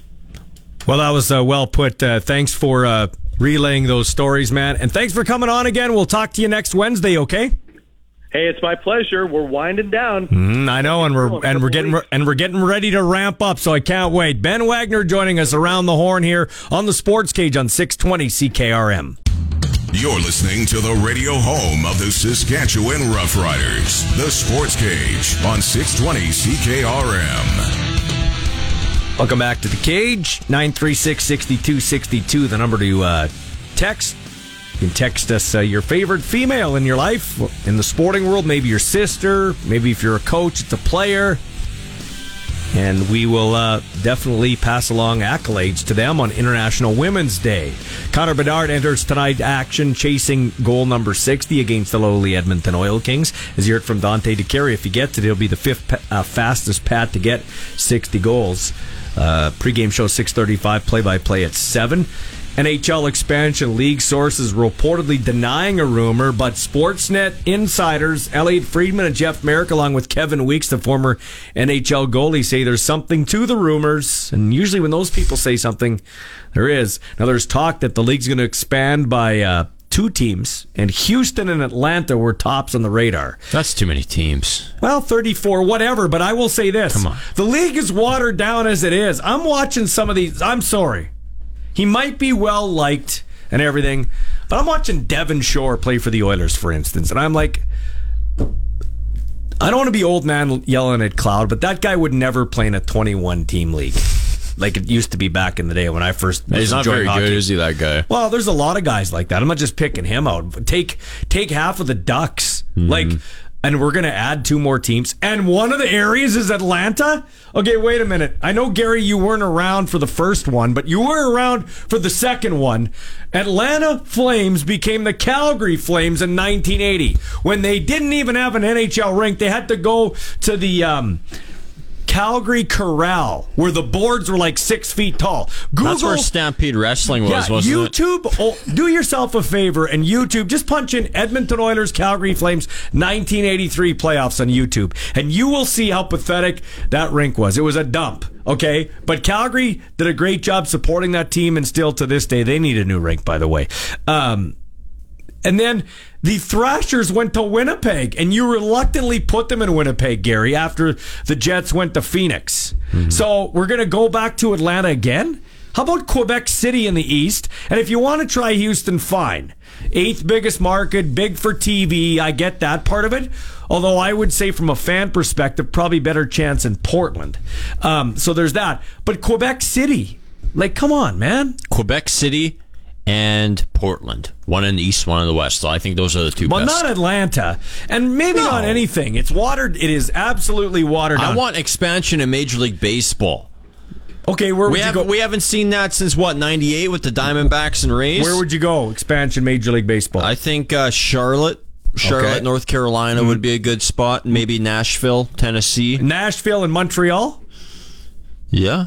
Portland as well. They need a ballpark. They need a ballpark though. Does Charlotte have a ballpark? No. They have a AAA or they have a mi- they have a nice Nashville minor has league. a Nashville has a ballpark. yeah, don't they? both those teams have uh, minor league facilities, but they they would need major league facilities, Mhm. right? But I mean, Oakland's going to move. Oak, you know, Oakland They're will going to move. Vegas. Oakland will move before they get expansion. Yeah, for sure. Uh, yeah, I don't know. Anyway, what do you think of expansion in the NHL? Uh, nine three six sixty two sixty two. Remember when? Remember when Wild Bill Hunter? You wouldn't because you weren't alive. But in 1983, he wanted to move them to Saskatchewan. Yeah. Brandon's on the text line says, My fav- uh, favorite woman in sports is Daniela Ponticelli. She Oh. does an amazing job and super nice uh, to my daughter, my brother, and me uh, listening at work.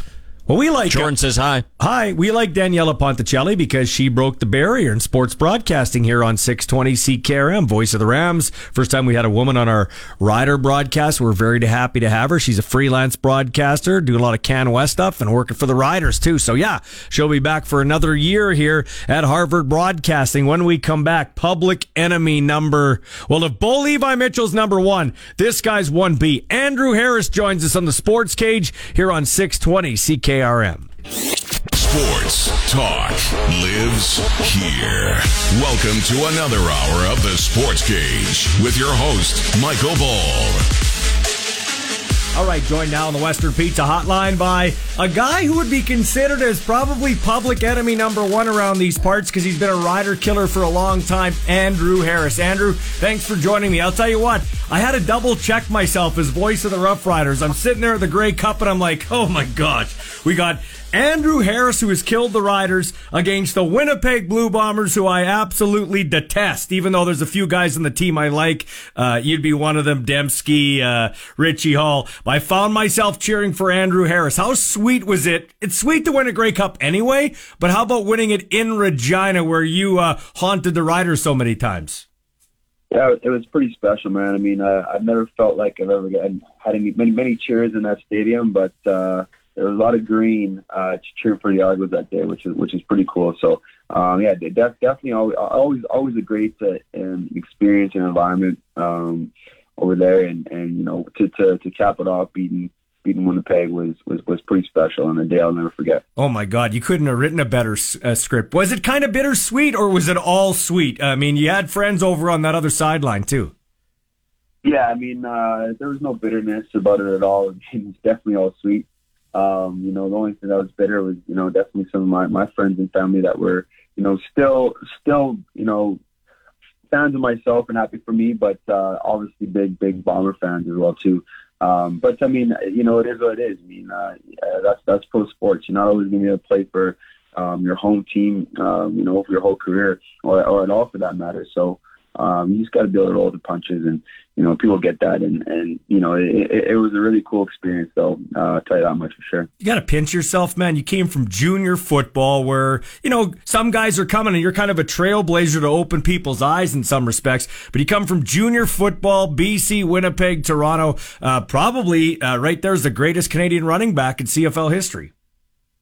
Yeah, I mean, it's it's definitely been an amazing journey, and and um, I mean, I, I if I look back at where I started, um, you know how how things kind of played out, and um, and, and where things are going, and and um, you know, even for myself after after this season, you know, I'm going back to junior football to to coach um, and be a part of the team that that that got me to where I'm at today. So it's pretty special to be able to go full circle. Um, it's pretty special to you know you know carve out you know 13, 14 years in, in the CFL after you know just wanting to come and you know hopefully just be a special teams player you know and uh, you know to, to become a starter and, and and you know win as much as we as, as I have as successful as I have. Um, it's definitely been a, a surreal feeling and um, something I really honestly haven't really even accepted for myself yet. But uh, you know I'm just enjoying the journey, enjoying the ride, and um, you know just taking it day by day. Andrew, I uh, I'm not gonna lie to you. I, I was uh, kind of shocked when I uh, heard you were coming back. I thought, okay, here's a guy uh, goes to Toronto after uh, you know uh, not being re-signed by his hometown team, beats his hometown team like you just described. Thought maybe you'd go out on top. What brings you back?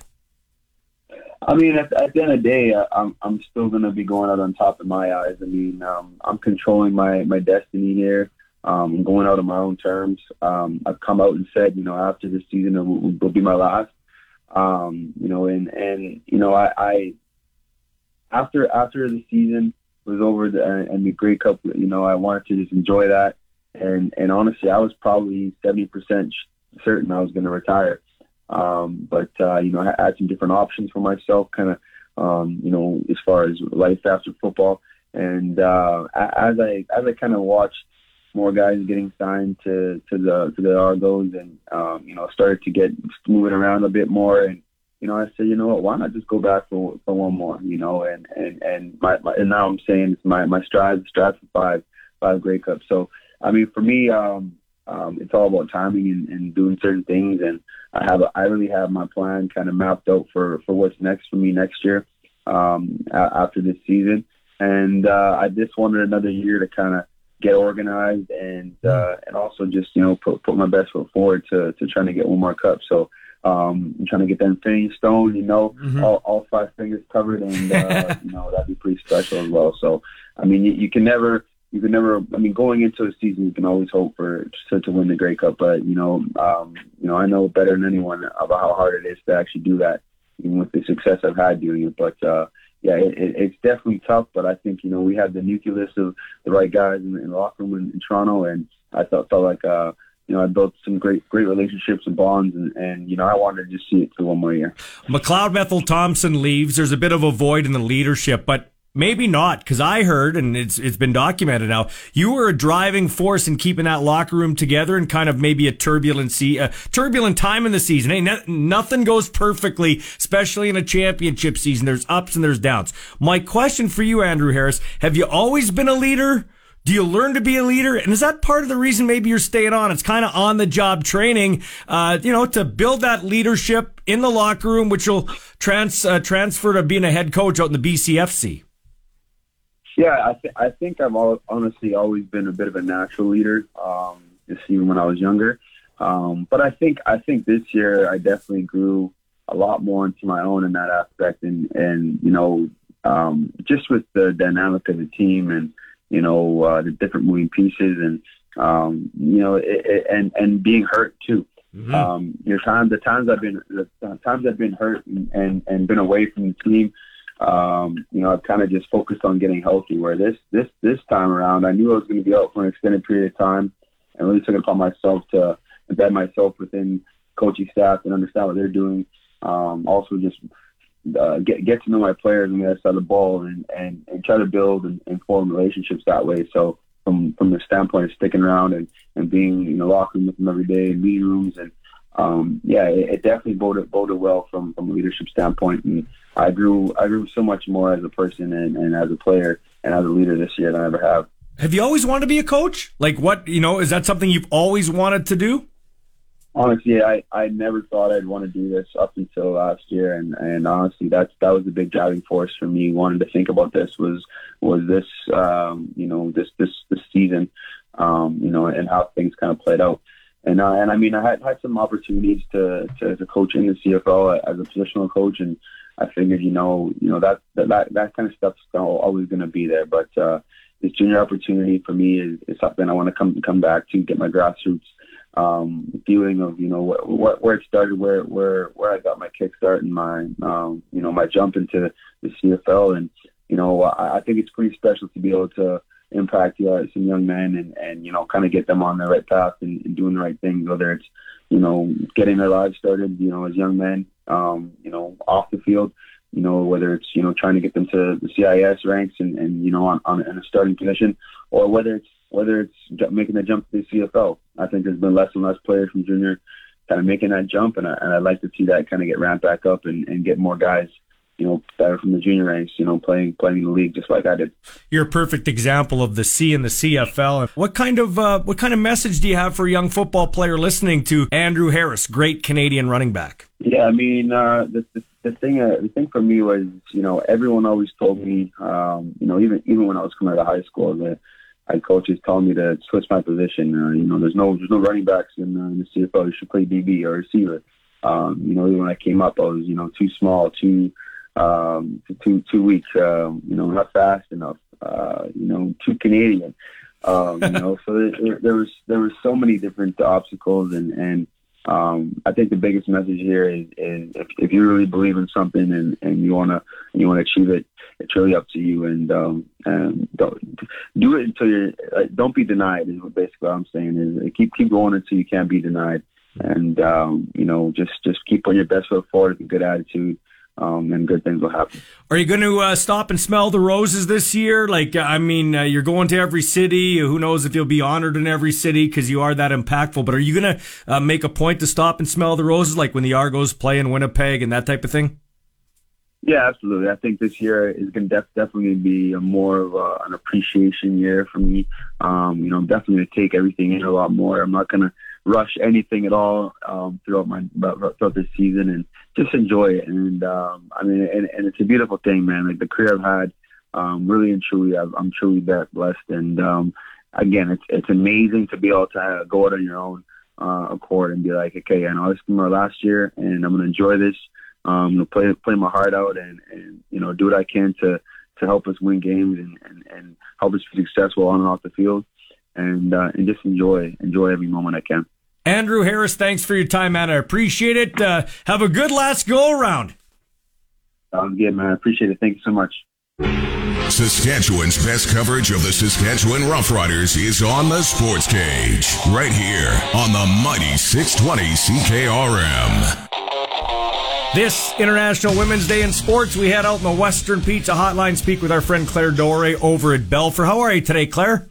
I'm well. How are you? You uh, great. You're the definition of a, a woman in sport. Played for the Ride, still playing some uh, flag football, but uh, you're coaching. You coached, uh, you know, coach elite level uh, boys at uh, in football, and of course, you're coaching high school football, senior girls basketball. what a life you've had in sports. I, I do try and uh, use my skills for good and keep myself busy to keep myself out of trouble for sure. well, that's that's a nice admission there. What do you love about coaching uh, sports? You know, it's just the special bond you, you have with the athletes and, and you see the athletes have with each other as you're as you're all working together to a common goal. And it, it there's just nothing that can beat that. Did you get instant respect as a coach in the in the world of football in particular? Um, I think there's there's always a you know you have to you have to give respect to earn respect and you have to prove yourself. Um, I think everybody I worked with was was open to me as a female coach, um, but it's taken time for me to sort of earn my stripes and have people recognize me uh, for the skill sets I bring to a team. Was there a moment when you thought, okay, now I'm respected? Was there any particular moment or situation? Uh, you know, I, I would say I've been very lucky in that respect. Like I said, that, that all the teams I've worked with and all the people that I've talked to um, recognize my previous coaching before I got into football and, and saw me already as a as a higher level, level coach. Uh, in terms of a specific moment, oh, I'm not sure if I could identify just one, but there have been many uh, mentors and coaches along the way um, who have shown me uh, great respect and that um, I, I am right where I belong. What makes you a good coach, regardless of your gender? Um, I, I, just finished saying this on a Sask Sport interview. I think it's the passion that I have. It's the, the dedication that I have for myself to always improve um, and that I'm as I'm asking my athletes to do that, I'm I'm always doing the same. And so while it's not necessarily athletically anymore, I, I hope that it's that I'm leading by example. That that desire and that want to get better is what makes us the most successful. From your perspective, being wrapped up in sports, regardless of the sport, are things getting better for girls and women in sports? Um, I think the opportunities are growing as we see, right? Last year was our first ever U18 Women's Nationals, and we're heading back out to Ottawa to compete in that event again with more teams in it. So um, there are certainly opportunities starting to arise. Um, but we know statistically not as many young women are, are staying in sport or, or joining sport. So as much as we're seeing some channels advance, there is still a lot of work to be done in terms of um, that equity piece and equality piece and just the sheer number of, of humans that are involved in all sport. What do you think needs to be done to make girls, women feel more comfortable and want to be in sport? Because sport is great for anybody. Absolutely, and I think it starts with access at a young age. I think it, it, it uh, comes with a lot of the work that's being done in terms of uh, feeling safe in sport and inclusion in sport.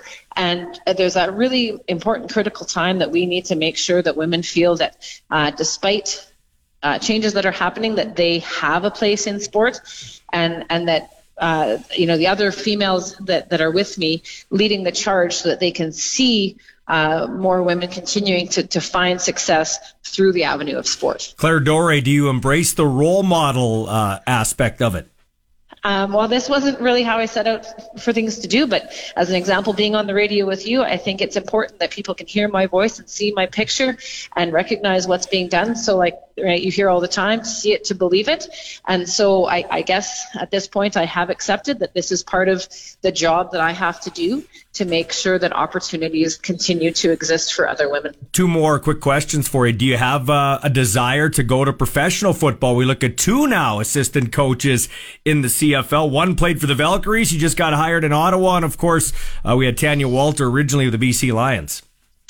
Um, you know, if that opportunity presents itself and that um, I am able to add value to that program, um, would would I love for someone to pay me to do what I'm passionate about? Absolutely. Um, but you know, I, I've said all along that that my desire is to make sure that wherever I am, whatever programs I'm in, that I'm, I am, as I said, adding value and a contributing member. Um, you know, if the riders wanted to uh, knock on my door and and put me on their coaching roster, would I would I say no? I'd probably be a fool. Mm-hmm. Um, you know, but am I also very happy knowing that I'm, I'm working to develop um, young people and, and giving them that lifelong passion for sport? It's also very rewarding. All right. And lastly, uh, a young. Uh, a young girl or woman listening to this, what kind of advice do you have for them if they want to get into sports, get into coaching? You know what? It, don't wait till the right moment. Don't wait till it's perfect. Just do it now. Just start, and it will all st- start to fall into place as you continue to progress and to grow. The opportunities are out there. Just, just hit go. Claire Dore, thanks for all you do, and happy International Women's Day in Sports. Thank you very much, and thanks for giving me the opportunity to talk about this very important stuff. Anytime. Sports ticker at 5:30 for Busy Bee Overhead. Busy Bee will repair or replace your residential or commercial garage door so you don't get stuck in or out. Catch the buzz.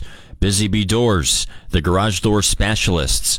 Tim Hortons Brier Team Saskatchewan's record fell to two and four with a nine to three loss to Northern Ontario in the morning draw. Saskatchewan will wrap up the group play tomorrow with two matches in the morning versus Northwest Territories and an afternoon draw versus wildcard number two. The Ottawa Senators will be without goaltender Cam Talbot for three weeks due to a mid-body injury. DJ Smith announced on Wednesday, and the Mexico versus USA World Baseball Classic game on Sunday at Chase Field in Arizona is sold out. The Diamondback Stadium holds close to 49,000 people. That's going to be quite the environment. Let's head ringside and check in with the oldest major junior hockey team in Canada. This is Pat Chats from your official voice of the Regina Pats, 620 CKRM. Pat Chat's brought to you by our friends at Canadian Brew House. Check out everything on their new menu at the CBH Canadian Brew House. Dot com. You can check it out online. Tonight, Connor Bedard shoots for goal number 60 on the years. The Pats take on the lowly Edmonton Oil Kings. Um, Bedard, since having his 35 game point streak end on February 3rd, he's recorded 33 points, 15 goals in that time over the last 11 games. All right. And uh, Stanislav Svozil has 19, or check that, five goals and 30 assists in 19 games since coming back from the World Juniors on January 13th. The Czechia product is first among defensemen in assists with 62, tied for first in points with 72. Our next guest was raving about him on Pat's TV. We'll catch up with Kelly Rempel next. The Sports Cage is your locker room pass. We're talking Riders on Saskatchewan Sports Radio, 620 CKRM. And just ahead of Kelly Rempel, the Silver Fox, Jim has called in patiently. We told him to call back because we had a couple of interviews back to back there. He wants to quickly point out a woman on Interna- International Women's Day. Go ahead, Jim. Hi there. Well, my lady is somebody you may not have heard of, Julie Krone. Okay. She was one of the first jockeys to ever uh, ride in uh, United States. She broke the barrier for women jockeys. She won a Triple Crown race, which no woman has done, and she won a Breeders' Cup race. And uh, the interesting thing, I watched a documentary on her because she was like 90 pounds and uh, very frail, small girl, and uh, she couldn't get rides. I mean, she was apprentice jockey. So the rides she got were on horses that other jockeys didn't want to ride. They were maybe young horses or horses that hadn't been schooled or known to be bad actors in the gate. So that's where, so she had a lot of broken bones and things, but she stuck with it. And then she went on to be a broadcaster and an analyst on, uh, I think it was CBS, either ABC or CBS. And, uh, anyway, she's still going. She's 59 years old, and uh, the story on her is is really something. When she told her parents, "I want to be a jockey," and they said, "Yeah, you're 90 pounds. You want to climb onto a horse that's 200 or 2,000 pounds." And so she did her time as an exercise rider and uh, was uh, very successful. And she broke the ice for people like Emma J. Wilson and a lot of other female jockeys. Thanks, Jim. I appreciate your addition to the show. Thanks for listening. Appreciate it. All right. And from uh, one knowledgeable man to another, Kelly Rempel joining us now. Kelly, give me a shout out for a woman in your life. I believe it's your wife, Sonia, but uh, you got a great daughter too who's in cheer. Yep. I'm glad you brought that up. I was actually going to say to you, do you mind, since you're talking about International Women's Day in sports, that I give a shout out to my daughter, Ainsley. Uh, last year, for those that don't know this, and I know many people do, but I'm a proud dad. I can't help myself. Um, she's part of uh, a team called Rebels Smoke at the Rebels Cheerleading Academy here in Regina. Their team is called Smoke. They went to, um, got a bid to go to the World Cheerleading Championships in Orlando, Florida at the Wide World of Sports Complex. It's an arena called the ESPN Center. And no Saskatchewan team in the history of that event, no Saskatchewan team had ever made it to the finals on the Monday. So on the Saturday and Sunday, you get all these teams, and there might be 30 or 40 in a division, and the final eight all make it to the Monday. Just to make it to the Monday is a huge accomplishment. And they not only made it to the Monday, they won it. So a world champion, it, it, to be able to say that your daughter is a world champion, Ballsy, you just have no idea. No, it's outstanding, man. So uh, good on Ainsley, and your wife runs a very successful uh, business as well, Sonia. She's a great lady too. She certainly is. Now, not, you know, a great high school basketball player back in the day, but she would admit that to play university U sport basketball takes an absolute, like, so much crazy commitment. She wasn't quite willing to go that far, but she's been very successful uh, in the world of business. So I'm proud of her too. Yeah, uh, Studio S. Uh, If we didn't have women, we'd have nothing because men do not have, as Gorilla Monsoon yes, uh, used to say, the intestinal fortitude to have kids. Let's be honest. hey, Well, you and I certainly don't. Oh, that's for sure. Hey, uh, you did uh, ring announcing again for Bret Hart's kid at the old pavilion in Calgary, man. You are smiling like a butcher's dog over there. Dungeon Wrestling. They're doing another one on April the 7th. Not quite sure whether I'm going to make that one or not, but um, I'm hoping to, but we'll see. But yeah, on Good Friday. But yeah, it was awesome. I got to tell you that it, I don't know how serious that Bret's son Dallas is is you know about taking it or how far he wants to go, but I got to say that it was you know what it was for me, Ballsy. I, I just uh, give, give you maybe a little longer answer to the question you were asking me. Uh, just to be in the ring as the ring announcer and doing interviews with these guys and cutting promos and having the microphone and sort of kind of guiding the evening. I don't want to call it MC. I was the ring announcer. But in a lot of ways, that's what you do. To do it in the Calgary Pavilion, it was almost like somebody needed to pinch me to make sure that it was I was actually. do- It was surreal for me. Mm-hmm. And as my buddy, as Labardi, as our friend Peter Labardi has said, it really struck him when we were sitting in the pavilion and he was looking at the doors. You know what I mean? You Yeah. remember all those years you would have been sitting on your grandpa's knee watching Stampede Wrestling from way back in the 80s, and you'd have been looking at the TV, and behind the ring, though, though there were those doors that mm-hmm. used to open and close. To be sitting in the building and, and see that and go, I'm actually calling matches in the building that I watched Stampede Wrestling for what felt like years and years. It was surreal. Like I, it was one of the great things, and so many of the wrestlers there were willing to fly from all over the place. The Dynamite Kids nephews flew from England, and they're willing to do it for not a lot of money, just to wrestle at the Calgary Pavilion. It's a mecca. So it's not just guys like you and I; it's No. the actual wrestlers. No, that's awesome, man. I used to I used to love and hate Stampede Wrestling because Ed Whalen, we get the match fired up, and then he then there'd be some blood. And he'd be like, "Oh no, it's, it's a family program. We can't do this." And they'd go to break, and when they'd come back, Kerry Brown would have like a towel wrapped around his head, or he'd be ready, or he'd be ready for the main event, and Bruce Hart would come out and he'd go, "I wanted to wrestle, but I couldn't because they jumped me in the parking lot right here next week, pillar to post. I'll take you down." Like I just, it was hilarious, man. Hey, Well, and the, and the other the other little marketing scheme they always used to have is if they were going to have a cage match yeah, the following week, or they were going to have a chain match or something. Yeah. they would say they would make it clear that there's going to be so much blood that the match will not be shown on TV. So it forced people to come down and buy a ticket. Oh yeah, you'd have honky tonk. Well, he was honky tonk Wayne then.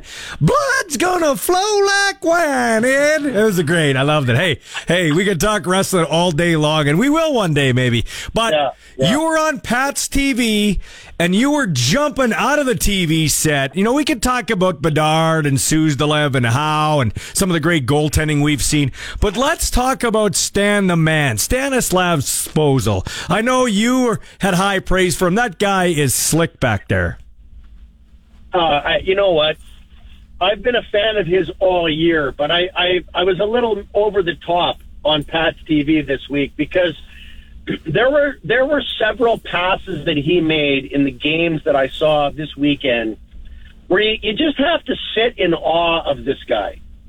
I mean, his peripheral vision and his ability to be able to ride off a checker, to be able to look at the defender, look at the goalie, and then throw a pass that it would appear is pretty much just a pass. Oh. We lost him. We lost him. Oh well.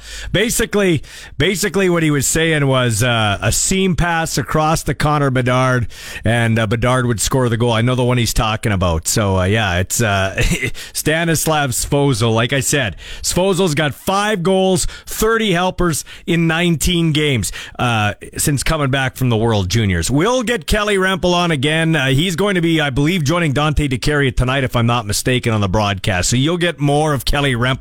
And if you miss them here or on our airwaves, you can catch them on Pat's TV. When we come back, we'll be back to wrap up with our friend Jason Clermont in the Where Are They Now segment for Floor Coverings International here on 620 CKRM. This day in sports history brought to you by Capital Ford Lincoln on the corner of Rochdale and Pasqua. March 8th, 1930, Babe Ruth signs a two-year contract with the Yankees worth $160,000, after which GM Ed Barrow proclaimed that no one will ever be paid more. Boy, was he wrong. The Kings of Saskatchewan Sports Talk. This is the Sports Cage on 620 CKRM. Just before our Where Are They Now segment for Floor Coverings International, we lost them. It's like cutting off Don Cherry. You can't do it. So we got a minute left. Kelly Rempel, finish your thought on Svozil. Loop in the net, and then we lost you. Yeah, yeah. Sorry, I don't know what happened there. To be honest with you, I might have talked for 45 seconds before I realized that I was anyway, no, I was what I was getting at when my with the Pats TV thing was this guy's ability to be able to see the ice, distribute the puck, and and it would be like a quarterback throwing the ball way down the field, but he's throwing it way over to his right, and he wasn't even looking at that direction. His ability and others to be able to do that is something that I've always thought was just unbelievable. The guy's riding a 10 game point scoring streak, WHL player of the week. I think he had a goal and seven assists for eight points. Um, I, I, I didn't realize this till Dante brought this up to me the other day. This guy has a chance to become the first defenseman since Connor Hobbs in 17 to get 85 points.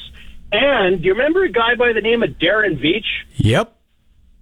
So he's going to be a guy who the last time that you would have seen a Pats defenseman finish here with a higher points per game than Darren Veitch, who's a Pats defensive legend from way back in the early 80s, is Stanislav Svozil. Wow, yeah, Veitch, a former former Detroit Red Wing, and yeah, yeah, this guy could have Erik uh, Karlsson like numbers. Hey, enjoy the hockey game tonight, Kelly. We'll catch up with you next week, okay, my friend? Take care, Ballsy. Sorry about the Ah. whatever the heck that was. Don't be sorry, man. Don't be sorry. It's all good. Hey, this uh this is Wednesday and Wednesday rolls around. It is our Where Are They Now? And it is brought to you by our friends at Floor Coverings International. Need new flooring? Floor Coverings International at the Design Hub in North Regina brings the showroom to you with thousands of samples. Visit floorcoveringsinternational.com today. Here is a chat we had during the season with a guy who is Regina football royalty in the real estate game, Jason Clermont.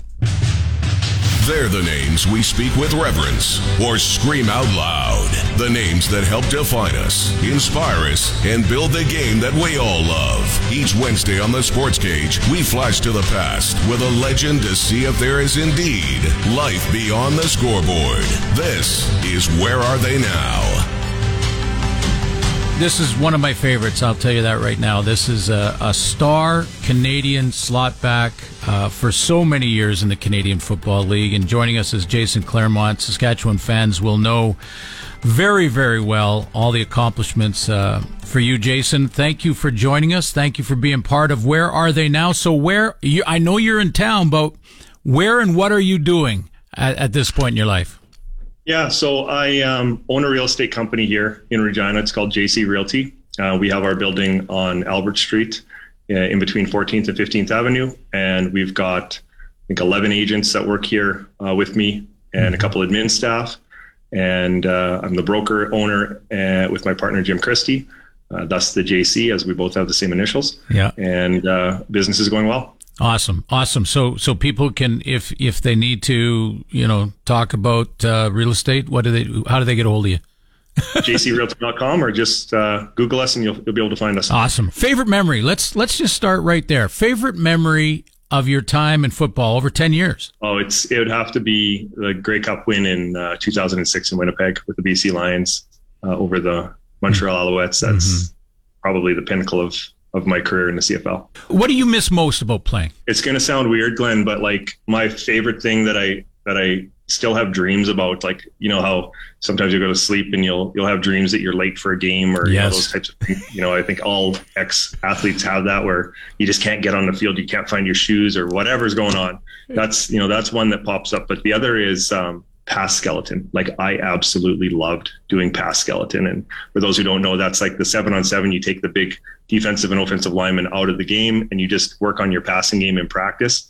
And I loved it so much that even when I was, uh, you know, a featured player on the Lions, I would always go grab a penny and try to be the other team's star receiver when we were doing scout team for servicing our starting defense just to get those reps because that was the funnest thing. It was it was great to work on your fundamentals through that drill too. Let me let, let me ask you this: Can you rank one and two, or let's say one and one A, of the quarterbacks you played with in your career? Ooh, I'm not. I'm not going to go there. I played with so many good quarterbacks. Well, tell me tell me about them. Tell me about the guys. you, yeah. So I started my career with the Lions with uh, Damon Allen as a quarterback. Wow. And uh, yeah, and and uh, his backup was Ricky Foggie. okay. And I'm sure you played against those guys. Yes, absolutely. And so I had uh, Damon Allen, and I, I got to sit in the room and and work with the Fog Dog on you know, learning the game. And uh, then from there, Wally Buono came in and took over from Steve Buratto and Adam Rita. And uh, he brought with him Dave Dickenson. And so I played with Dave, who was, wow. you know, obviously he's a Hall of Fame guy. Yeah. Um, and then we were able to find Casey Printers and Jarious Jackson, Spergon Wynn, Buck Pierce. And then obviously when I came to Saskatchewan, uh, you know, I played with Steven Jyles and Darian Durant were fighting for that uh, starting spot in my first year in 2009. And uh, it ended up where Darian kind of came out on top. Played with uh, doubles and met some great guys, uh, Cole Bergquist, Ryan Dinwiddie, who's now you know the coach of the Toronto Yes. Argonauts. So some some really good uh, football players along the way as well. Graham Harrell, like just a bunch of really good college level football players, and ended up a lot of them ended up being really good uh, in the CFL. Yeah, yeah. Tell, tell me about Darian Durant. and What kind of teammate he was? just tough, man. He was just tough as nails and and worked so hard and, and just really really enjoyed winning. Mhm. And uh, he could do everything. He could uh, you know he could set up the the the run game with his with, with his footwork and his and his play fakes. Uh, he could uh, run the football himself, and uh, he could see the field and he could make every throw. Mm-hmm. It started with the Rams when they were a junior program, and the direction I want to go here uh, with you, Jason, is is that Andrew Harris right now has just crossed into ten thousand yards rushing. He's one of just six players now to get to ten thousand yards rushing, coming out of a junior football program on Vancouver Island in Nanaimo, uh, Victoria Raiders or Vancouver Island Raiders. Um, you came through a junior program when the Rams were junior football. Uh, Just the importance of of Canadians in the Canadian Football League. You've listened to the off season. Just your thoughts on that. Yeah, so I actually um, played a little bit with Andrew Harris. He was a territorial pick for us when I was with the Lions. He came over and did some slot back. I think he was playing, you know, a hybrid. He played quarterback. I think even Mhm. on the island, they just put him everywhere that they could get the ball in his hands. But played some slot back uh, with us um, the one year there, and uh, just a hell of an athlete, and just needed some time to kind of find his way into that um, running back role that he's done so well. And I think that's kind of where that Canadian football player really needs, uh, you know, really needs that ratio to be able to get their foot in the door. Like for myself, I made the Lions by I was a third string long snapper. I tried to find my niche on the special teams and um, blocked a punt in a preseason game, blocked a Bob Cameron punt in a preseason game that we took for a touchdown, and kind of sealed my my spot on the roster uh, to be you know a special team backup receiver. And we went one and five. I ended up, you know, finding my way onto this into a starting role and won the rookie of the year that year. But I wouldn't have. I don't think I'd have made that team if it wasn't for the ratio and if it wasn't for you know focusing on how I could get my foot in the door, being a special team player. Because the Canadian players, uh, and it's different now because the level of uh, of play in the CIS or U Sports, sorry, is uh, so much stronger than it was when I played. Um, but the level, the, the difference between uh, what was CIAU or CIS and is now U Sport in Canada, that college level, and the NCAA, there was such a, a wide gap. Those those players who were coming up from the NCAA had an advantage because they had played against strong caliber competition for so much longer. So mm-hmm. as a Canadian player, that's why sometimes we need, you know, that, you know, a couple weeks, couple months, couple seasons to be able to climatize to the skill, to the speed, to the strength, all the nuance of the game, to find your way and then be able to be an impact player. Yeah, I I, uh, I couldn't agree more. I've I've said this on the radio, I've said it on television, and I want to get your opinion and see if you agree that um, I wouldn't have got a chance to play uh, it, without the Canadian ratio. I don't think Randy Ambrosie would have played without the Canadian ratio. I don't think um, uh, Davis Sanchez has said the same thing. It, it gave you that in that you could then show and develop within a year or two because they won't wait much longer than that but within a year or two you better do something to to to earn your spot on the roster could you have played without the would you have played without the Canadian ratio because I don't think I would have Yeah, I don't think I would have either. Um, you know, it's it's tough because I, I didn't have NFL tryouts until uh, 2004.